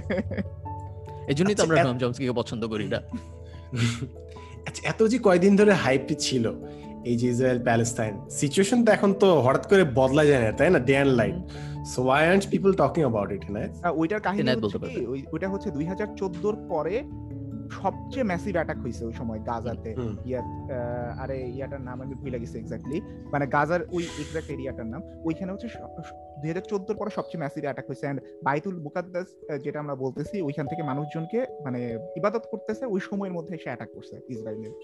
পুলিশ পুলিশ এক্স্যাক্টলি ইসরায়েল পুলিশও অনেক ডেঞ্জারাস বেশ ভালো। তারপরে তো হচ্ছে রকেট হামলা টামলা সবকিছু শুরু। রকেট হামলা কিন্তু থামে? নাই। এখনও এখনও চলতেছে। নাই, এখনও চলতেছে। হুম। চলতেছে যে শান্তি চুক্তি হলো কয়েকদিন আগে তারপরে চলতেছে পরে ওই কয়েকদিন আগে যেটা হয়েছে গাজার মসজিদের মধ্যে ইয়ে করা হয়েছে ওইটা কেউ সহ্য করতে পারে না নিয়ে। আচ্ছা সেন্টিমেন্টাল আচ্ছা ওকে নেক্সট নিউজ আমাদের আজকের যেটা অনেকগুলো নিউজ আছে এখানে তার মধ্যে ইন্টারেস্টিং নিউজ যেটা সেটা আচ্ছা আগে এনআইএতের পিকটা বলি অ্যাঙ্গেলা মার্কেল সেকেন্ড ডোজ নিয়েছে হইল বঙ্গভ্যাক্সের এটা নিয়ে এনআইএত এখন বলবে এই hi hi I hi hi hi Banga vaccine নিলে বাংলাদেশের মানুষ পিটাবে বঙ্গ ভ্যাকসিন ঠিক আছে? গ্লোব বায়োটেকটা যে পিটাবে, যে ভাই, আমাদের ভ্যাকসিন কই তুমি যে অ্যাঙ্গেল মার্কেলে দিতেছো? আচ্ছা কাহিনী হইতেছে জার্মানির ভাইস চ্যান্সেলর মার্কেল সে প্রথম ডোজ নিছিল অ্যাস্ট্রাজেনেকার যেটা আমরা, আমিও নিছি, আমি দুইটা ডোজ নিছি অ্যাস্ট্রাজেনেকার এবং রিসেন্টলি কিন্তু বলা হইতেছে ninety three percent antibody generate করছে অ্যাস্ট্রাজেনেকার ডোজ যারা দুই ডোজ নিছে। এটা ঢাকা মেডিকেলের গবেষণাতেই ওরা বলছে রিসেন্ট আমি খবরের মধ্যে দেখলাম একদম আজকে। তো মার্ক, মার্কেল যেটা করছে অ্যাস্ট্রাজেনেকার প্রথম ডোজ নিছে, আর সেকেন্ড ডোজও নিছে মডার্নার তো এখন দুইটার মধ্যে পার্থক্য হইতেছে অ্যাস্ট্রাজেনেকার ভ্যাকসিনটা হচ্ছে একটা ভেক্টর ভ্যাকসিন ভেক্টর ভ্যাকসিন মানে হইতেছে একদম আমাদের যে কদমফুল ভ্যাকসিনটা কদমফুল রোগের যে ভাইরাসটা আছে, ওই ভাইরাসের একটা, ওই ভাইরাসের অনুরূপ কিংবা অনুরূপ একটা ভাইরাসকে আমাদের দেহের ভিতরে ঢুকাই দেওয়া হয়, যাতে আমাদের ইমিউন সিস্টেমটা ওরে দেখা শিখতে পারে। আরে মামা, তুই তো এরকম এরকম করছস, ঠিক আছে? পরে যদি কদমফুল মানে ভাইরাসটা আসে বডিতে ঢুকে তাহলে চিনা যাবে। আরে, তোরে তো আমি আগে দেখছি। তো আরেকটা যেটা মডার্নার ভ্যাকসিন সেটা হচ্ছে M R N A vaccine ওটা হচ্ছে টোটালি আলাদা একটা এম আর এন এ নিয়ে হচ্ছে যে কাস্টমাইজ করে ওইটাকে এম আর এন হচ্ছে messenger R N A R N A হচ্ছে রাইবোনিউক্লিক অ্যাসিড এটা মানে কি বলব, আরও আরও ডিপে যেতে না মেডিকেল আমরা না যাই। তো ওইটা বডির মধ্যে ইনপুট করা হয়। তো দুইটা ডিফারেন্ট জোনের মানে একটা একটা ভ্যাকসিনের সাথে কোনো ধরনের সম্পর্কই নেই। তো এই দুইটা নিলে, এই দুইটাকে যদি আপনি মানে ডিফারেন্ট টাইপের ভ্যাকসিন যদি আপনি আপনার বডির মধ্যে নেন, এটাকে বলা হয় হেটেরালগাস প্রাইম বুস্ট তো এই কনসেপ্টটাই নতুন, পুরো মেডিকেল সায়েন্সের জগতে, এটা এতদিন পর্যন্ত মানে পরীক্ষাধীন আছে, এখনও পরীক্ষাধীন আছে। তো মার্কেলের যে কারণে প্রশংসা করা উচিত, আমার কাছে যেটা মনে হয়, সেটা হচ্ছে একটা পরীক্ষাধীন জিনিস সে নিজের উপরে অ্যাপ্লাই করছে। এটা আমি জানি না আমি আপনি কতটুকু করতাম আপনি করতে পারেন কিন্তু আমি আমি নিজের এখানে করতে খুব একটা বেশি ইয়া পাইতেছিলাম না যে আমাকে যদি সেকেন্ড ডোজ একটা এমআরএনএ ভ্যাকসিন দেয়, তাহলে আমি নিব কিনা? ফাইজার বা ফাইজার বা মডার্না ফাইজার আর মডার্না হচ্ছে যে আমাদের ভ্যাকসিনের থেকে আলাদা। যেমন আমরা কিন্তু এখন যে দুইটা নিয়ে আনা ট্রাই করতেছি, একটা হচ্ছে গামালায়ার যে স্পুটনিক ভি ওইটাও কিন্তু একটা ভেক্টর ভ্যাকসিন তারপরে হচ্ছে সাইনোফার্ম যেটা অলরেডি দেওয়া শুরু হয়ে গেছে কিন্তু আমাদের ফ্রেন্ডদের আমরা দেখতেছি স্টোরিতে দিতেছে। সব কিন্তু এখন সাইনোফার্মের ভ্যাকসিন দিয়ে করতেছে। তো সাইনোফার্মও হচ্ছে একটা ভেক্টর ভ্যাকসিন তো এগুলো এমআরএনএ না। আর একটাই শুধু এমআরএনএ ভ্যাকসিন বাংলাদেশে এখন পর্যন্ত দেওয়া শুরু সেটা হচ্ছে ফাইজারের ভ্যাকসিনটা তো এখন সেকেন্ড ডোজ যদি নিতে যায় তাহলে কিন্তু একটা আহ, মানে সন্দেহের জিনিস।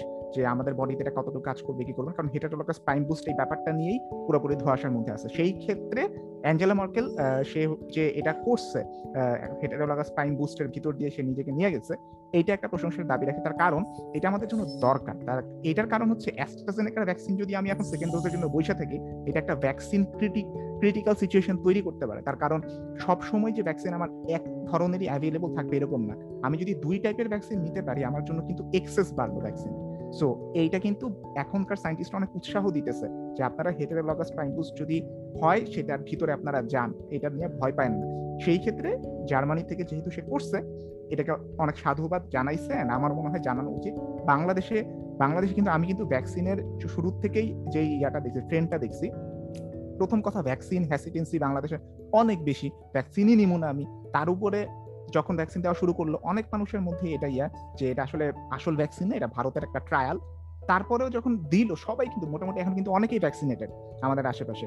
তো এরপরেও আবার যদি একটা অন্য টাইপের ভ্যাকসিন নিতে যায়, আমি জানি যে কোনো একটা শিওর ক্যাচাল শুরু হয়ে যাবে অ্যান্ড ওইটার জন্য আমি ভয় পাইতেছি। সেইখানে মার্কেলের এক্সাম্পলটা আমরা দিতে পারি যে একজন জার্মান প্রাইম মিনিস্টার কি বলে ভাইস জার্মান চ্যান্সেলর সে এটা নিছে। তো এটা একটা ইয়ে হতে পারে। আচ্ছা আমার ফারান ভাইয়ের কাছে একটা কোশ্চেন আছে যে আপনি কি ভ্যাকসিন নিছেন? তো আমরা তখন তাসনিম জারার ভ্যাকসিনেশন। ভ্যাকসিনেশন বিষয়ক এক্সপ্লেনেশন শুনলাম। তাসনিম জারা সুন্দর করে এক্সপ্লেন করল কি হয় না হয় আপনারা সবাই ভ্যাকসিন নেবেন যদি পারেন নিতে। আমি ভ্যাকসিন এখনও নেই নেই আমার আমাদের আয়ারল্যান্ড এখন পঁয়ত্রিশ অ্যান্ড অনওয়ার্ডস চলতেছে। সো বয়স মিনিমাম পঁয়ত্রিশ হইতে হবে তোমার ভ্যাকসিন নিতে। আমি আমার বয়স রিভিল করতে চাই না বাট আমি এখনও ওখানে যেতে। পারি নাই আমার থেকে এখনও বেশ দূরে চলতেছে। আপনি করছেন ভাই অনেক জায়গাতে করছেন আপনি আমি করছি? সো আমার এখনও ভ্যাকসিন নেওয়ার বয়স হয়নি। দুইটা ভিডিওতে করছেন আপনি। সো আমার এখনও ভ্যাকসিন নেওয়ার বয়স হয়নি ভ্যাকসিন নিতে আমার সাদমান এখনও বেশ দেরি। কি এখন নিছিস কোনটা? আমি ক্যাটাগরিগুলো দেখলাম। এবং আমাকে জীবনে এরকম কোনো অভাগা লাগে নাই যে আমি কোনো ক্যাটাগরির মধ্যে পড়ি না ওই ভ্যাকসিনের লিস্টের মধ্যে। কোনো ক্যাটাগরির মধ্যে পড়ি না। So I have to wait আর কি। আশা- আশা করা যায় আমরা। আপনারা যারা ভ্যাকসিন নেওয়ার সুযোগ পাচ্ছেন ভ্যাকসিন নিয়ে ফেলেন ভ্যাকসিন নিয়ে ফেলা উচিত আপনার নিজের এবং আপনার আশপাশের মানুষদের সুরক্ষার জন্য। আপনারা ভ্যাকসিন নেন এবং আপনারা ম্যাকাফি অ্যান্টিভাইরাস ইউজ করেন। Why McAfee Oh. কোত্থেকে আসলো? তাসনিম যাওয়ার জোকটা বুঝতে। সময় লাগছে বাট ম্যাকাফি কেন আসলো এখানে আমাকে বুঝা ম্যাকাফি রিসেন্টলি বার্সেলোনায় সুইসাইড করছে অ্যালিজেডলি কেউ আচ্ছা। জানে না যে আসলেই সুইসাইড নাকি? এটা নিয়ে এখন তদন্ত তদন্ত হচ্ছে। বার্সেলোনার একটা স্পেন- জানেন জন ম্যাকাফিরে দেখে আমার প্রথম কি মনে হইছে? এ হইতেছে মানে বিদেশি সঞ্জয় দত্ত। এ আমার এটাই মনে হইছে exactly okay Enayet John- John McAfee পুরো পুরো লাইভ দেখেন আপনি পুরো লাইভটা দেখেন। মানে সঞ্জয় দত্ত খালি কোনো টেক জায়ান্ট ছিল না এই খালি পার্থক্য। আসলে ছিল। ম্যাকাফির ভ্যালুটেনমেন্টে ম্যাকাফির একটা ইন্টারভিউ আছে। আহ, যারা ভ্যালুটেনমেন্ট চিনেন না খুব বড় একটা entrepreneurদের জন্য। হ্যাঁ প্যাট্রিক ডেভিডের এন্টারপ্রেনারদের জন্য একটা চ্যানেল ওখানে ম্যাকাফির একটা ইন্টারভিউ আছে। ওই ইন্টারভিউর মাঝখানে ইন্টারভিউ রেকর্ড হচ্ছে এর মাঝখানে দরজায় কি জানি নক করছে। লাইক ম্যাকাফি এখানে বসা প্যাট্রিক বে ডেভিড এখানে বসা দরজায় একজন নক করছে। সাথে সাথে পিছন থেকে একজন বন্দুক নিয়ে দরজার দিকে দৌড়ায় গেছে দেখার জন্য যে কে নক করছে। এবং তারপর ভিডিওটা আছে ইন্টারভিউটা আছে ভ্যালুটেনমেন্ট দেখে দেখে দেখে তারপর দরজা খুলছে দেখছে যে তেমন কেউ তেমন কেউ না তারপর দরজা লাগাই দিছে। ম্যাকাফির পাশের বাসায় ম্যাকাফি তো অনেক বড় লোক। দুই হাজার এগারো সালে ওর যে কোম্পানি ম্যাকাফি অ্যান্টিভাইরাস এটা ইন্টেল কিনে নেয়। সম্ভবত আমি লিখে রাখছি কোথায় জানি। সাত পয়েন্ট এইট বিলিয়ন ডলারে কিনে নেয়। সো ম্যাকাফি বেশ বড় লোক মানুষ এবং তখন পাঁচশো মিলিয়ন ইউজার ছিল ম্যাকাফি অ্যান্টিভাইরাসের আপনারা যারা এই ভিডিও দেখতেছেন, তারা অনেকে ম্যাকাফি অ্যান্টিভাইরাস ইউজ করছেন। সো এই ও তারপর একটা বাড়ি কিনে। বাড়ি কেনার পরে ওর বাড়িতে কুকুর থাকে ওর কুকুর অনেক পছন্দ সো কুকুর থাকে এবং ওর পাশের বাসায় বড় লোক একটা এরিয়ায় বাড়ি কিনে সো আশপাশে অনেক বড় লোক। তো ওর নেইবার একদিন কমপ্লেন করে যে তোমার কুকুর অনেক ডাকাডাকি করে। সো কমপ্লেন করার পরে ও ম্যাকাফি বলে যে না ডাকাডাকি করে তো করছে কি করব এখন? তো তারপর কুকুরগুলো মারা যায়। তো ম্যাকাফি মনে করে যে ওর কুকুরগুলাকে ওর নেইবার বিষ খাওয়ায় মারছে। এটা যখন ম্যাকাফি মনে করে, তখন ম্যাকাফি ওর নেইবারের বাসায় যায় নেইবারকে গুলি করে মেরে ফেলে। তো এটা ওর, এখন যদিও স্পেনে ছিল ট্যাক্স এভেশনের কেসে বাট এটা ওর প্রথম ক্রাইম যেই কারণে ওর বিষয়ে মামলা টামলা হয়, যে ওর নেইবারকে কুকুর হত্যার প্রতিশোধ দিতে খুন করছে। তো ওর লাইফ ডেফিনেটলি ইন্টারেস্টিং সঞ্জয় দত্তের সাথে মিল আছে। আসলেই সুইসাইড করছে নাকি এটা কেউ জানে না, এটা নিয়ে এখন তদন্ত তদন্ত হবে, বোঝার চেষ্টা করা হবে যে আসলে এই সুইসাইড হয়েছে নাকি হয় নাই। বেশ বেশ ইন্টারেস্টিং ক্যারেক্টার ম্যাকাফি জন আমি ওর কিছু টিকটক ভিডিও দেখছি ভাই ও হোন্ডার মধ্যে টিকটক ভিডিও বানাইছে বানাইতো দেখতাম। খুব খুব পিকুলিয়ার ক্যারেক্টার বেশ বেশ বেশ ইন্টারেস্টিং মানুষ। এবং না না, আমি আপনার তেমন কিছু বলার নেই ম্যাকাফির জীবন নিয়ে বাট ডেফিনেটলি ইন্টারেস্টিং ক্যারেক্টার আসলেই সঞ্জয় দত্তের সাথে মিল আছে অনেক। কথা সত্য।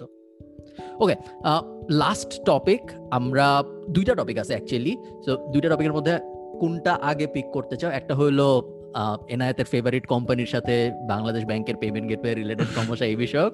আর আরেকটা হলো Dhaka costlier then Washington or Dubai so এই দুইটার মধ্যে ইওর পিক এনায়েত কোনটা চাও আগে?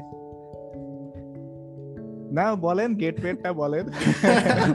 আমার ফেভারিট কোম্পানি না? আচ্ছা আচ্ছা। হ্যাঁ এনায়েত আরে আমরা তো কি রে আমাদের সামনে বলিস ক্যামেরার সামনে বলিস না, মোটরসাইকেল অর্ডার দিছে ও আচ্ছা ওই দিন হ্যাঁ এরকম কেন করে না ভাই, ওই দিন হচ্ছে আমাকে একে জানি বলতেছে যে দেখেন, আপনি তো চাইলে উল্টাপাল্টা ব্র্যান্ডের সাথেও ইয়া করতে পারেন চাইলে। চাইলে করতে পারেন। কারণ কি? উনি একটা ব্র্যান্ডের নাম বলল। বইলা বলল কি, এইটার সাথে তো তাহসান ভাই ইয়ে করছে। তাহসান ভাই তো এটার ব্র্যান্ড অ্যাম্বাসেডর আপনার কি মনে হয় এটা খুব ভালো কোম্পানি বলছি, না ভাই, ঠিক আছে। কিন্তু তাহসান ভাই করছে দেখে আমিও যে করব, এমন তো কোনো কিছু না। গতকালকে আমাকে একটা খুব জনপ্রিয় মার্কেটিং এজেন্সি এই ইমেল করছে, যে প্রায় করে। এবং গতকালকের ইমেলটা ছিল একটা এই স্পন্সরশিপ বিষয়ক কোনো একটা ভিডিও স্পন্সর করতে চায় সো টেমপ্লেট অনুযায়ী আমি মানা করে দিছি। তো ওই স্পন্সরশিপটা সম্ভবত ছিল, আমাকে বলে নাই কোন কোম্পানি বাট কোম্পানির অ্যাট্রিবিউশন ফার্স্ট ইমেল যেরকম হয় যে এরকম কোম্পানি বাট কোম্পানির নাম বলে নাই। নামটা কোনো একটা স্ক্যামি কোম্পানির মানে অ্যাট্রিবিউটগুলা মিলে। তো হইলেও হইতে পারতো, হয়তো সুযোগ হারায় ফেললাম। যাই হোক, এনায়েত মোটরসাইকেল কিনেছিল গত মাসে। তো এনায়েত ওই মোটরসাইকেলের জন্য এখন অপেক্ষা করতেছে ডেলিভারির এনায়েত এখন বিভিন্ন জায়গায় কমেন্ট করতেছে। যথেষ্ট বুদ্ধিমান মানুষ আমি উল্টাপাল্টা জায়গা থেকে অর্ডার দেই না ভাই। কাহিনীটা বেশ ইন্টারেস্টিং যে পেমেন্ট হ্যাঁ হ্যাঁ, হ্যাঁ বলেন যারা জানেন না কাহিনী কি কাহিনী হলো ইভ্যালি আলিশা মার্ট এরকম দশ বিশটা কোম্পানি আছে যাদের ব্যবসার পলিসি হলো তারা অর্ডার নিবে, তারপর অর্ডার অনেকদিন পর্যন্ত হোল্ডে থাকবে। ওই হোল্ডে থাকার সময়ে অন্য যারা অর্ডার দিবে, তাদের টাকা দিয়ে তাদের আগের জনের অর্ডার ফিল হবে। এইভাবে চেনটা চলতে থাকবে। এটা বেসিক্যালি তাদের মার্কেটিং পলিসি এবং এই পলিসি ব্যবসার পলিসি এই পলিসি নিয়ে এখন অনেক সমালোচনা হচ্ছে। অনেকগুলা ব্যাংক তাদের সাথে লেনদেন বন্ধ করে দিছে। যেমন ব্র্যাক ব্যাংক সিটি ব্যাংক এরা দশ পনেরোটা কোম্পানির লিস্ট দিয়ে বলছে যে, এদের কার্ড দিয়ে ডেবিট বা ক্রেডিট কার্ড দিয়ে ওই সব কোম্পানি থেকে এখন আর কেনাকাটা করা যাবে না। ওটা একটা স্পার্ক সৃষ্টি করছে। তারপরে ইভেনচুয়ালি যে বাংলাদেশ ব্যাংক অ্যানাউন্স করছে যে, আমরা এখন পেমেন্ট গেটওয়ে হব, টাকা আমাদের কাছে থাকবে। প্রোডাক্ট ডেলিভারি হওয়ার পরে বাংলাদেশ ব্যাংক টাকা ছাড়বে ওই কোম্পানির কাছে, ওই ই কমার্স কোম্পানির কাছে। তো এই হলো পুরো ঘটনা। এখন মতামত কে দিতে আগ্রহী? সবাই চুপ। হ্যাঁ এনাই এনাই you can start any point any point না না আমার তো আসলে যেহেতু এই কি বলে এইগুলা নিয়ে আমি খুব বেশি একটা ডিল করি না ভাই মানে ই কমার্স মানে এই বিজনেস মডেলটাই এক্সপ্লেন এক্সপ্লেইন করতে গেলে আসলে এক্সপ্লেইন করা যায় বাট আমার কেন জানি ভালো লাগে না এটা মানে অনেক ইয়ে করার সুযোগ আছে ফ্রডের মানে সুযোগ আছে আসলে চাইলে করা যায় অনেক কিছু করা যায়। কিন্তু তারপরেও মানে মেইন স্ট্রিম মিডিয়াতে কিন্তু ওরা যথেষ্ট কি বলব স্বীকৃতি পাওয়া একটা কোম্পানি মানে ওদের ইন্টারভিউ ইন্টারভিউ নেওয়া হয় ওদের সিইও খুব বড় করে দেখানো হয় কিন্তু আছে। তো সিইও কে বড় করে কেন দেখাবা না তুমি? যদি একটা কোম্পানির বাংলাদেশি বর্ন কোম্পানির যদি ভ্যালুয়েশন আমি যদি একদম মানে বিক্রির হিসাবে দেখি ছয়শো কোটি টাকার বিক্রি করে মাসে যদি ছয়শো কোটি টাকার বিক্রি হয় ওইটার সিইও যদি একটা বাংলাদেশি হয় তোমাকে যদি একটা আর যে ইন্টারভিউতে ডাকে তো উনাকে পাঁচশোটা আর যে ইন্টারভিউতে ডাকবে এটাই হওয়া উচিত তাই না? এনা থেমে ভাই গেছে। এনায়েতকে গায়েব করে দিছে ওরা। এই জন্যই আমি কথা বলতে চাই এই জন্য আমি চুপ ছিলাম। এই জন্য আমি চুপ ছিলাম। তো তাই না তো আমার মানে এক লাখ সাবস্ক্রাইবার ওয়ালা চ্যানেলকে যদি দশ জন ইন্টারভিউ নেয় তো ছয়শো কোটি টাকার ব্যবসা যে করে তাকে যে পাঁচশো জন ইন্টারভিউ নিবে বা পাঁচশো। জায়গায় সে হাইলাইটেড হবে এটি তো নর্মাল হওয়া উচিত। খুব একটা অবাক হওয়ার মতো ঘটনা না সেটা তাই না? তো ওদের বিজনেস প্র্যাকটিসটা বেশ কন্ট্রোভার্সিয়াল এবং বিজনেস প্র্যাকটিসটার লস হওয়ার সম্ভাবনা আছে যদি নতুন অর্ডার আসা থেমে যায়। যেটা গ্রোথটা যদি কমে যায় একটু হলেও। গ্রোথ কমে গেলে সম্ভাবনা। সমূহ সম্ভাবনা আছে এই পুরা এটার এটার বাইরের মডেল কি তারা কি কোনো বাইরের কোনো মডেল ফলো করে এটা বানাইছে? নাকি এটা টোটালি ওদের নিজেদের ইনভেন্টেড মডেল এই ব্যাপারটা আমি ঠিক বলতে পারব না।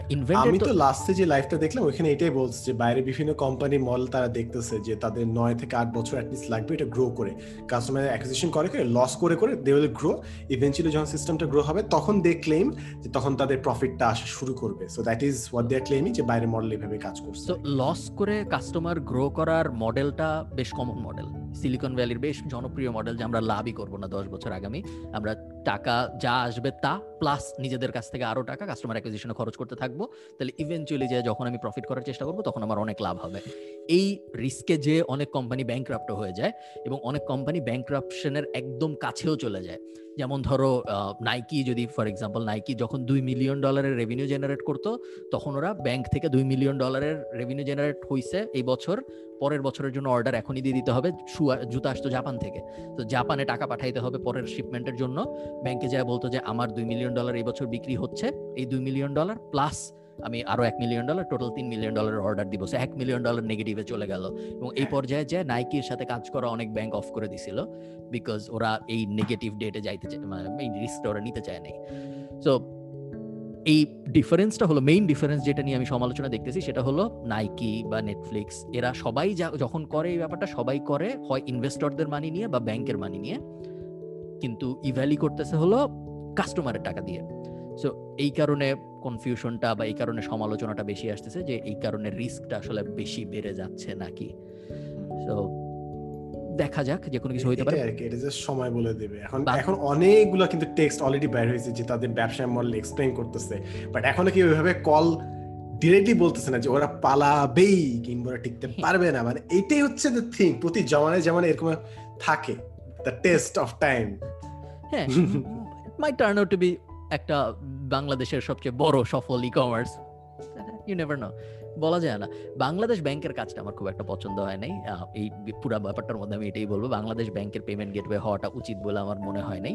ব্যাপারটা অনেকটা এমন আমি সমালোচনায় ফেরত যাই যেহেতু আচ্ছা, আমরা প্রত্যেকটা ভিডিওর একটা নির্দিষ্ট সেকশন আমি রাখি সমালোচনা ফার্স্টে ভাই এক্সপ্লেইনটা করে দেন যে ব্যাংক গেটওয়েটা কি বেসিক্যালি এই জিনিসটা এক্সপ্লেইন করে দেন। পেমেন্ট গেটওয়ে হলো আপনারা যখন কোনো কিছু কিনেন কোনো অনলাইন কোম্পানি থেকে এবং যখন আপনারা কার্ড বা বিকাশ বা এরকম কোনো মাধ্যমে টাকাটা পেমেন্ট করেন তখন ওই টাকাটা একটা গেটওয়ের কাছে জমা হয়, যারা সব টাকা অ্যাকুমুলেট করে। আমি যদি সহজ এক্সাম্পল দিয়ে বুঝাই, আপনি রকমারি ডট কম থেকে যা বই কিনতেছেন। এখন রকমারি ডট কম তো একটা বিকাশ অ্যাকাউন্ট, একটা রকেট অ্যাকাউন্ট, একটা ডাচ বাংলার সাথে অ্যাকাউন্ট, একটা সিটি ব্যাংকের সাথে অ্যাকাউন্ট, সব জায়গায় যে অ্যাকাউন্ট খুলে রাখে নাই। তো এই কাজের জন্য স্পেশালাইজড কোম্পানি আছে যাদেরকে বলা হয় পেমেন্ট গেটওয়ে তাদের কাজই হইল সব জায়গায় আমার অ্যাক্সেস থাকবে। আমি সবার কাছ থেকে টাকা নিয়ে এক করব, একটা পার্সেন্ট কেটে রাখব। তারপর মার্চেন্টকে যে আমার আসল কোম্পানি তাকে আমি টাকাটা ফেরত দিব। তো এই কাজটা এখন বাংলাদেশ কিন্তু এখন এই পেমেন্ট গেটওয়ে কিন্তু অনেকেই ইউজ করে। যেমন আমি আপনি যদি কোনো অনলাইন ইভেন্ট অ্যারেঞ্জ করেন হ্যাঁ রাইট আপনি যদি কোনো অনলাইন ইভেন্ট অ্যারেঞ্জ করতে যান সেই ক্ষেত্রে আপনি পেমেন্ট কালেক্ট করবেন। তখন আপনি বলবেন আপনার রেজিস্ট্রেন্ট রেজিস্টার যারা করবে ওদের সবাইকে এই গেটওয়ের মাধ্যমেই পেমেন্ট করতে হবে। তারপরে হচ্ছে বাংলাদেশ রেলওয়ের টিকিট টিকিটের পেমেন্ট বাসের টিকিটের পেমেন্ট এই প্রত্যেকটাই কিন্তু গেটওয়ের মাধ্যমেই আসে। এটা অনেকে আমরা জানি না বাট হচ্ছে এটার জন্য আলাদা যে একটা গেটওয়ে পেমেন্ট গেটওয়ে কোম্পানি যে আলাদা থাকে এটা অনেকে জানে না। তো হ্যাঁ। আসলে এখানে মোটামুটি তিনটা করে। commerce। একটা হচ্ছে যে যে টাকা দিতেছে যে টাকাটা নিবে আর হচ্ছে এই পেমেন্ট গেটওয়ে তিনটা। পক্ষ থাকে। সো এই যে সাদমান যেটা বলল এসএসএল কমার্স আমরা Khalid dot com SSL commerce use করি আর ওটা মনে হয় বিগেস্ট বাংলাদেশে রাইট বাংলাদেশের সবচেয়ে বড় এবং এবং বেশ ভালো সার্ভিস আমার কখনো কোনো সমস্যা মনে হয়নি ওদের ইউজ করে। আমি এর আগে আরও কয়েকটাকে ইউজ করছি যাদের সার্ভিস আমার খুব একটা ভালো লাগে নাই। আর ইন্টারন্যাশনালি আমরা ইউজ করি হলো স্ট্রাইপ আর টু চেক আউট ওদের সার্ভিস স্ট্রাইপের সার্ভিস বেশি ভালো two check out okayish so এই হলো পেমেন্ট গেটওয়ের কাহিনী। এখন বাংলাদেশ ব্যাংক যেটা বলছে, সেটা হলো এসএসএল কমার্স না বা এরকম কোম্পানি না, বাংলাদেশ ব্যাংক নিজেই একটা গেটওয়ে হইতে চায়। বাংলাদেশ ব্যাংক যেটা আমি বুঝছি যে বাংলাদেশ ব্যাংক টাকাটা হোল্ড করে রাখবে এবং কাস্টমার যখন কনফার্ম করবে ডেলিভারি পাইছে, তখন বাংলাদেশ ব্যাংক টাকাটা ছাড়বে মার্চেন্ট এই ক্ষেত্রে ইভ্যালি তার কাছে। এখন সমালোচনা যেই জন্য আমি করতেছি, সেটা হলো অনেকেই বলছে এই ডিসিশনটা বাংলাদেশ ব্যাংক নিয়েছে বেসড অন ই ক্যাবের সাজেশনের উপর। ই ক্যাব হলো e commerce association of Bangladesh ওই ই ক্যাবের একটা, যেহেতু ওরা অ্যাসোসিয়েশন ই ক্যাবের ই কমার্স জগতের অভিভাবক, ওরা বাংলাদেশ ব্যাংকে সাজেশনটা দিছে এবং এই সাজেশনটা ওরা অ্যাকসেপ্ট করছে। ক্যাবের যিনি প্রেসিডেন্ট ব্যাপারটা অনেক ওনার নিজের আসলে কোনো ই কমার্স ওয়েবসাইট নাই সেরকম।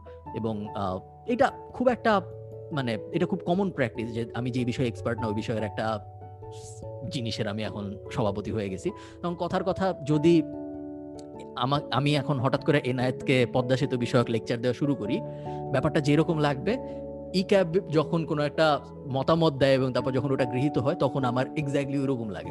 আমার মনে হয় যে এত কিছু যদি তুই বুঝতি তো তোরই একটা বড় ই কমার্স থাকতো এখন দেন সরকারি বা আধা সরকারি বা কঠোর সমালোচনা হচ্ছে। ওটা জাস্ট আমার পার্সোনাল ফিলিং এখানে মানে আচ্ছা। এখানে তাদেরকে আমি ব্যক্তিগতভাবে আমার তাদের সাথে কোনো সম্পর্ক হ্যাঁ। নেই বাট আমার মনে হয় যে হ্যাঁ। কম বুঝে এরকম মানুষজন যখন পলিসি বানায় তখন বিপদ হওয়ার সম্ভাবনা থাকে। আর যদি সে বেশি বুঝতো তাহলে সে বেশি বুঝা কাজটাই করতো এইসব সংগঠনে না। যে আমি সংগঠন ব্যাপারটা পছন্দ করি না খুব একটা। আমি ক্যাবের সদস্য না। অনলাইন কমিউনিটি এই যে অনলাইনে যারা ফ্রিল্যান্সারদের আলাদা কমিউনিটি আছে বা আইটি প্রফেশনালদের আলাদা কমিউনিটি আছে আমি কোনো কমিউনিটির কোনো সদস্য না। আমার এই কমিউনিটি ব্যাপারটা পছন্দ না।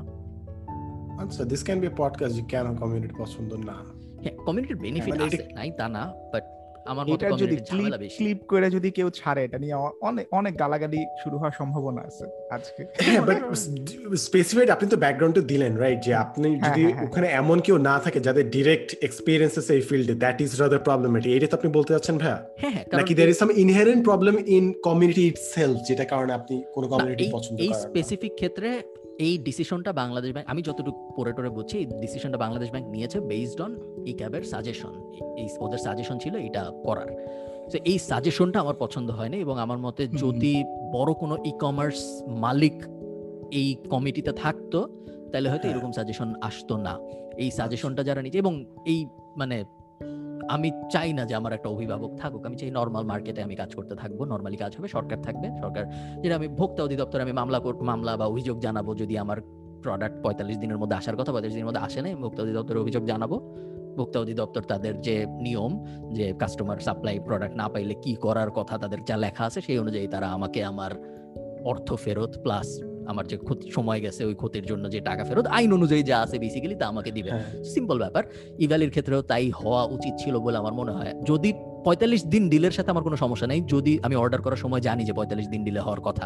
সো দেখো, এনায়েত মোটরসাইকেল অর্ডার দিছে, দুই মাস হয়ে গেছে। কিন্তু পঁয়তাল্লিশ দিনের মধ্যে মোটরসাইকেল আসার কথা ছিল। সো পনেরো দিন ডিলে হয়েছে। এই যে পনেরো দিন ডিলে হইল, এটা তো আনএক্সপেক্টেড সো এই কারণে এনায়েত ভোক্তা অধিদপ্তরে অভিযোগ করবে। অভিযোগের যদি মেরিট থাকে, তাহলে ভোক্তা অধিদপ্তরের দায়িত্ব এনায়েতকে সলিউশন দেওয়া এটা করতে যায় ভোক্তা অধিদপ্তরের যে সময়টা খরচ হবে, এই সময়ের বা এই সময়ের অর্থের এই ব্যাপারটা ভোক্তা অধিদপ্তর ওই কোম্পানির কাছ থেকে কালেক্ট করবে যারা এই পুরো সিচুয়েশনটা ঘটাইছে। আচ্ছা ভাই আমার মোটরসাইকেল কেন কিনাইতেছেন? বেকার ধরে গাড়ি দিতে এটা টেসলা বা কিছু একটা বলতেন। ইভ্যালির সাথে মোটরসাইকেল ব্যাপারটা যায় কোনো একটা হ্যাঁ। কারণে। ব্র্যান্ডই হয়ে গেছে পুরো। বিগেস্ট মোটরসাইকেল আচ্ছা সেলার ইন আমার একটা প্রশ্ন হইতেছে মানে ওয়াই বাংলাদেশ ব্যাংক এই টাকাটা নিলে মানে সুবিধা কি তারা এই কারণে নিতেছে যে টাকার কন্ট্রোলটা যেহেতু তাদের হাতে আছে? সো একটা সিকিউরিটি আছে এই জায়গাটাতে। তারা অভিভাবকত্ব করতেছে ইয়ে। করবে।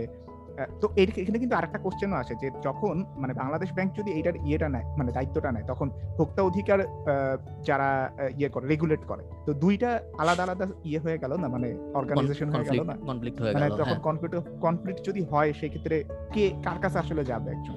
এটাই এই এত ঝামেলা আছে আমার মনে হয় না এটা আসলে হবে। এটা জাস্ট এমনি বলার জন্য বলছে, মনে হচ্ছে আমার এখন পর্যন্ত আমার মনে হয় না আসলে এটা করা সম্ভব বিকজ তাইলে আবার আমাদের যে প্রাইভেট কোম্পানিগুলো আছে, ধরো এসএসএল কমার্স টাইপ কোম্পানিগুলো যারা আছে পেমেন্ট গেটওয়ে তাহলে তো তাদের ব্যবসাটাও আসলে গভর্নমেন্ট ইন্টারাপ্ট করতেছে। তাই না? কারণ গভর্নমেন্ট নিজেই যদি পেমেন্ট গেটওয়ে হয়ে যায় তাহলে প্রাইভেট পেমেন্ট গেটওয়ের দরকার কি? সবাই তো তাহলে বাংলাদেশ ব্যাংকই পেমেন্ট গেটওয়ে হিসেবে ইউজ করতে পারে। সো ওইখানে আবার একটা কনফ্লিক্ট অফ ইন্টারেস্ট চলে আসতেছে আলাদা, অন্যভাবে। এটা সবচেয়ে বড় ভালো হয় কি ভাই জানেন? মানে হচ্ছে যে একটা সরকারি ইউটিউব চ্যানেল থাকবে সব ইউটিউবাররা ওইখানে কাজ করবে সব। ওটাই। কোনো প্রাইভেট ইউটিউব চ্যানেল থাকবে না। হ্যাঁ ওই তো বাসফিড আমরা বানাইতে চাইলাম একটু আগে যে ওই বাসফিডটা হবে বেসিক্যালি সরকারের চ্যানেল ওখানে আমরা সবাই যা কন্টেন্ট বানাবো নিয়মিত এবং তারপর ওটা পাবলিশ হবে। ভালো আইডিয়া খুব একটা খারাপ idea। Interesting food for thought আসলে। তাই না? চিন্তা হয় যে আমরা একটা কোনো একটা চ্যানেলের জন্য আমরা সবাই মিলে বানাচ্ছি। And there is a circulatory board যে আমাদের আরপিএম কত হবে সিপিএম কত হবে? কোন বইয়ে কোন স্পেসিফিক টপিকে বইয়ের টাকা বেশি আসবে? প্রত্যেক জুন মাসে প্রত্যেক জুন মাসে অর্থমন্ত্রী বলে দিবে পরের এক বছরের জন্য সিপিএম কত হবে? সিপিএম কত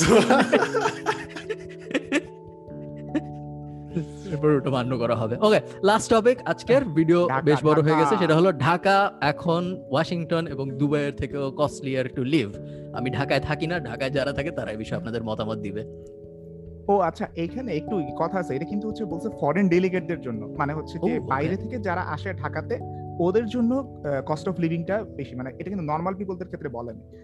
তো এইটাতে সবচেয়ে বেশি ক্ষতি যেটা সবাই এক্সপেক্ট করতেছে যে যারা ফরেন ইনভেস্টমেন্ট ইনভেস্টর যারা আছে ওরা এসে যদি এখন বেশি টাকা দিয়ে থাকতে হয়, যেমন ওরা যখন থাকে তখন তো থাকে হচ্ছে সোনারগা কিংবা সেরাটনের মতন জায়গাগুলোতে মানে হোটেল ইন্টারকন্টিনেন্টালের মতন জায়গাগুলোতে। সো ওভারঅল ওই জায়গাগুলোর কিন্তু, ওইখানে কিন্তু যে হোটেলগুলো আছে যেটার জায়গার দামই এক কথায় হচ্ছে অনেক বেশি। প্লাস হচ্ছে জায়গাটাও ম্যাটার করে। তাদেরকে তো নর্মাল সিচুয়েশনে রাখা যায় না। তাদেরকে সিকিউরিটি দিতে হয়।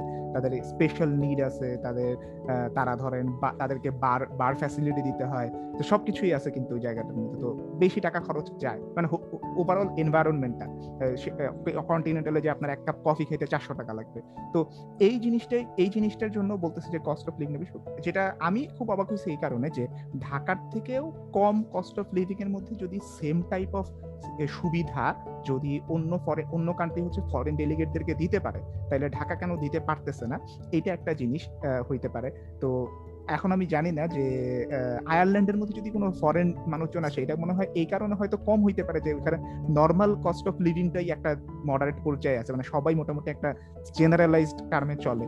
এই কারণে হয়তো ঢাকায় একটু বেশি মনে হয়। আচ্ছা আরেকটা জিনিস এখানে একটু বলে রাখতে চাই। ঢাকাতে কিন্তু যারা স্লাম এরিয়াতে থাকে আপনি যদি পার স্কোয়ার ফিটে খরচ হিসাব করেন, তাইলে দেখা যায় যে যারা অ্যাপার্টমেন্টে থাকে, ওদের থেকে স্লাম এরিয়া যারা থাকে, ওদের কিন্তু ভাড়া বেশি দিতে হয়। এটা নিয়ে অনেক রিসার্চ হয়েছে রিসার্চ এর মধ্যেই এটা বলছে। আমি এখন ডিরেক্ট রেফারেন্স দিতে পারতেছি না বাট আছে। তো কস্ট অফ লিভিং এর কিছু মানে কি বলব মানে এক্সক্লুসিভ কেস আছে ঢাকার ক্ষেত্রে, যেটা অন্য কোনো জায়গায় যেটা- একদম হায়ার টার্সিয়ারি লেভেল আমরা দেখতেছি, ওইখানেও কস্ট অফ লিভিংটা বেশি, একদম লোয়ার লেভেলে যেটা ওইখানেও কস্ট অফ লিভিংটা বেশি।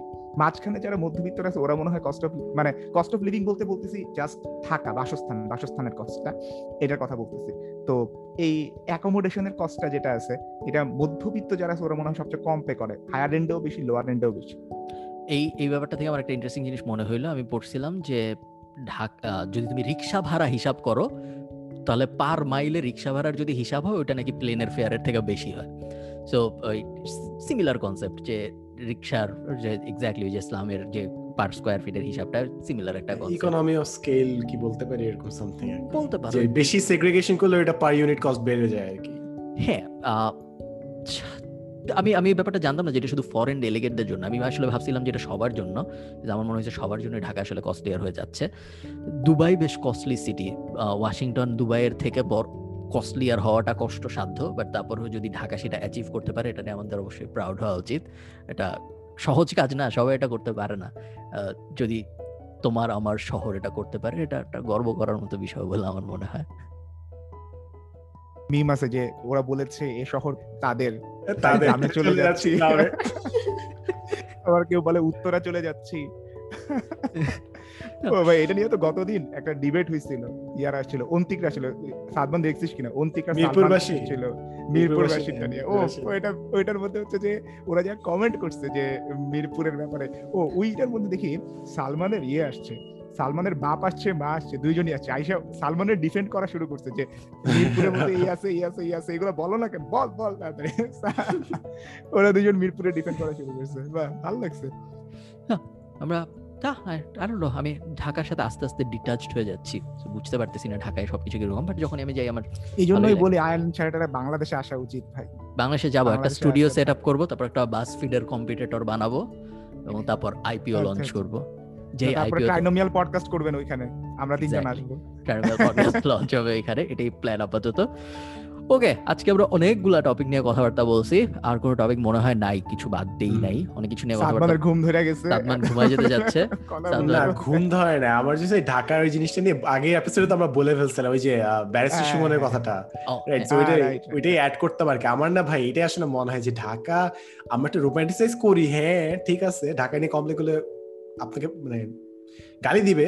But at the same time ভাই আপনি যদি ঢাকার বাইরে যাইতে পারতেন মনে হয় ট্রাফিক জ্যামে যে পরিমাণে টাইম চলে যায় অ্যাটলিস্ট এখন তো ওয়ার্ক ফ্রম হোমের কারণে ট্রাফিকের সময় যায় না স্টিল আমার মনে হয় ঢাকার বাইরে যদি যেরকম এনআইতে যদি বুয়েটটা যদি ঢাকার বাইরে থাকতো তাহলে বুয়েট বুয়েটই থাকতো না বাংলা- মানে technically Bangladesh university so BUET ঢাকার বাইরে হ্যাঁ আমাকে যদি ঢাকার বাইরে কোনো সিটিতে থাকতে বলতো আমি সিলেটে থাকতাম সত্যি কথা আমি চিটাগাংয়ে থাকতাম।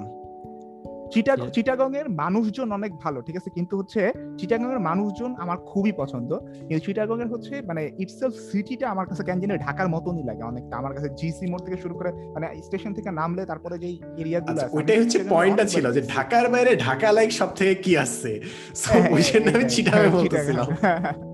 আমি চাইতাম ঢাকা ছাড়া অন্য কিছু টাইপের যদি থাকে মানে এটা না, এই জিনিসটা আমরা এমনি মজা করে বলছি ভাই ইটস স্যাড আসলে যে আমরা এত ঢাকা কেন্দ্রিক। মানে জিনিস হচ্ছে বাইরে আপনি যদি ঢাকার মধ্যে একটা সেশন নেন আর ঢাকার বাইরে কোনো ইউনিভার্সিটি কিংবা কোনো স্কুল কলেজে যান you will see a sharp difference মানে তারা এত কোনো এত কিছু অপরচুনিটি তারা মিস করে। মানে সব কম্পিটিশনগুলো ঢাকায় হচ্ছে ভালো জায়গা জিনিসগুলো ঢাকায় হচ্ছে। সো ইটস লাইক একটা এন্টায়ার পপুলেশনের ম্যাক্সিমাম অংশকে আমরা জাস্ট আলাদা করে রাখছি। ইটস জাস্ট স্যাড আর কি ইন মেনি লেভেলস আর কি।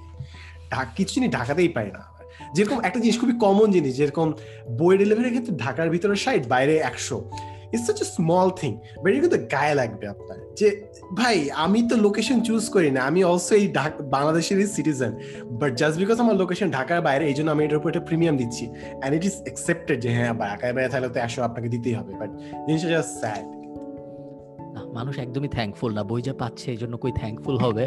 তা না আর Delivery চল্লিশ তে টাকা চল্লিশ- চল্লিশ টাকা বেশি দিচ্ছ ঢাকার সেন্ট্রালাইজেশনের মানে ঢাকাকে যে ডিসেন্ট্রালাইজ করতে হবে, এটার জন্য তো অনেক আগে থেকেই কথা চলতেছে। আপনি দেখেন নৌবাহিনীর সদর দপ্তর বা নৌবাহিনীর একটা খুব বড় দপ্তর ইয়াতে, ঢাকার ভিতরে। সবাই কিন্তু এটা নিয়ে অনেক ইয়া করতেছে। মানে নৌবাহিনীর একটা দপ্তর ঢাকার ভিতরে কেন হবে? মানে এটা অন্তত পতেঙ্গা বা একটু বিচ টাইপের জায়গাতে হইলে বেটার হইতো। কিন্তু তাও তো ঢাকাতে। মানে ডিসেন্ট্রালাইজেশনের কনসেপ্টটা যে আমাদের নাই, এই জিনিসটা এখান থেকে বোঝা যায়। ডিসেন্ট্রালাইজেশন বলছে কেউ?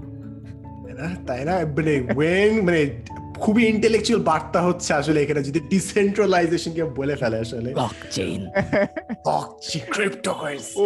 এম ওয়ান চিপ ও ওকে ডিসেন্ট্রালাইজেশন এই ইকোনমিক কনসেপ্টের মধ্যে অনেক বেশি জনপ্রিয়। এই জন্য আহ, এই জন্য হইতেছে অনেক ইয়ে মনে হইতে পারে। ডিসেন্ট্রালাইজেশন কিন্তু মানে with respect to politics and accommodation perspective যেটাকে বলতেছি আমরা ওইখানেও অনেক ইয়ে থাকে।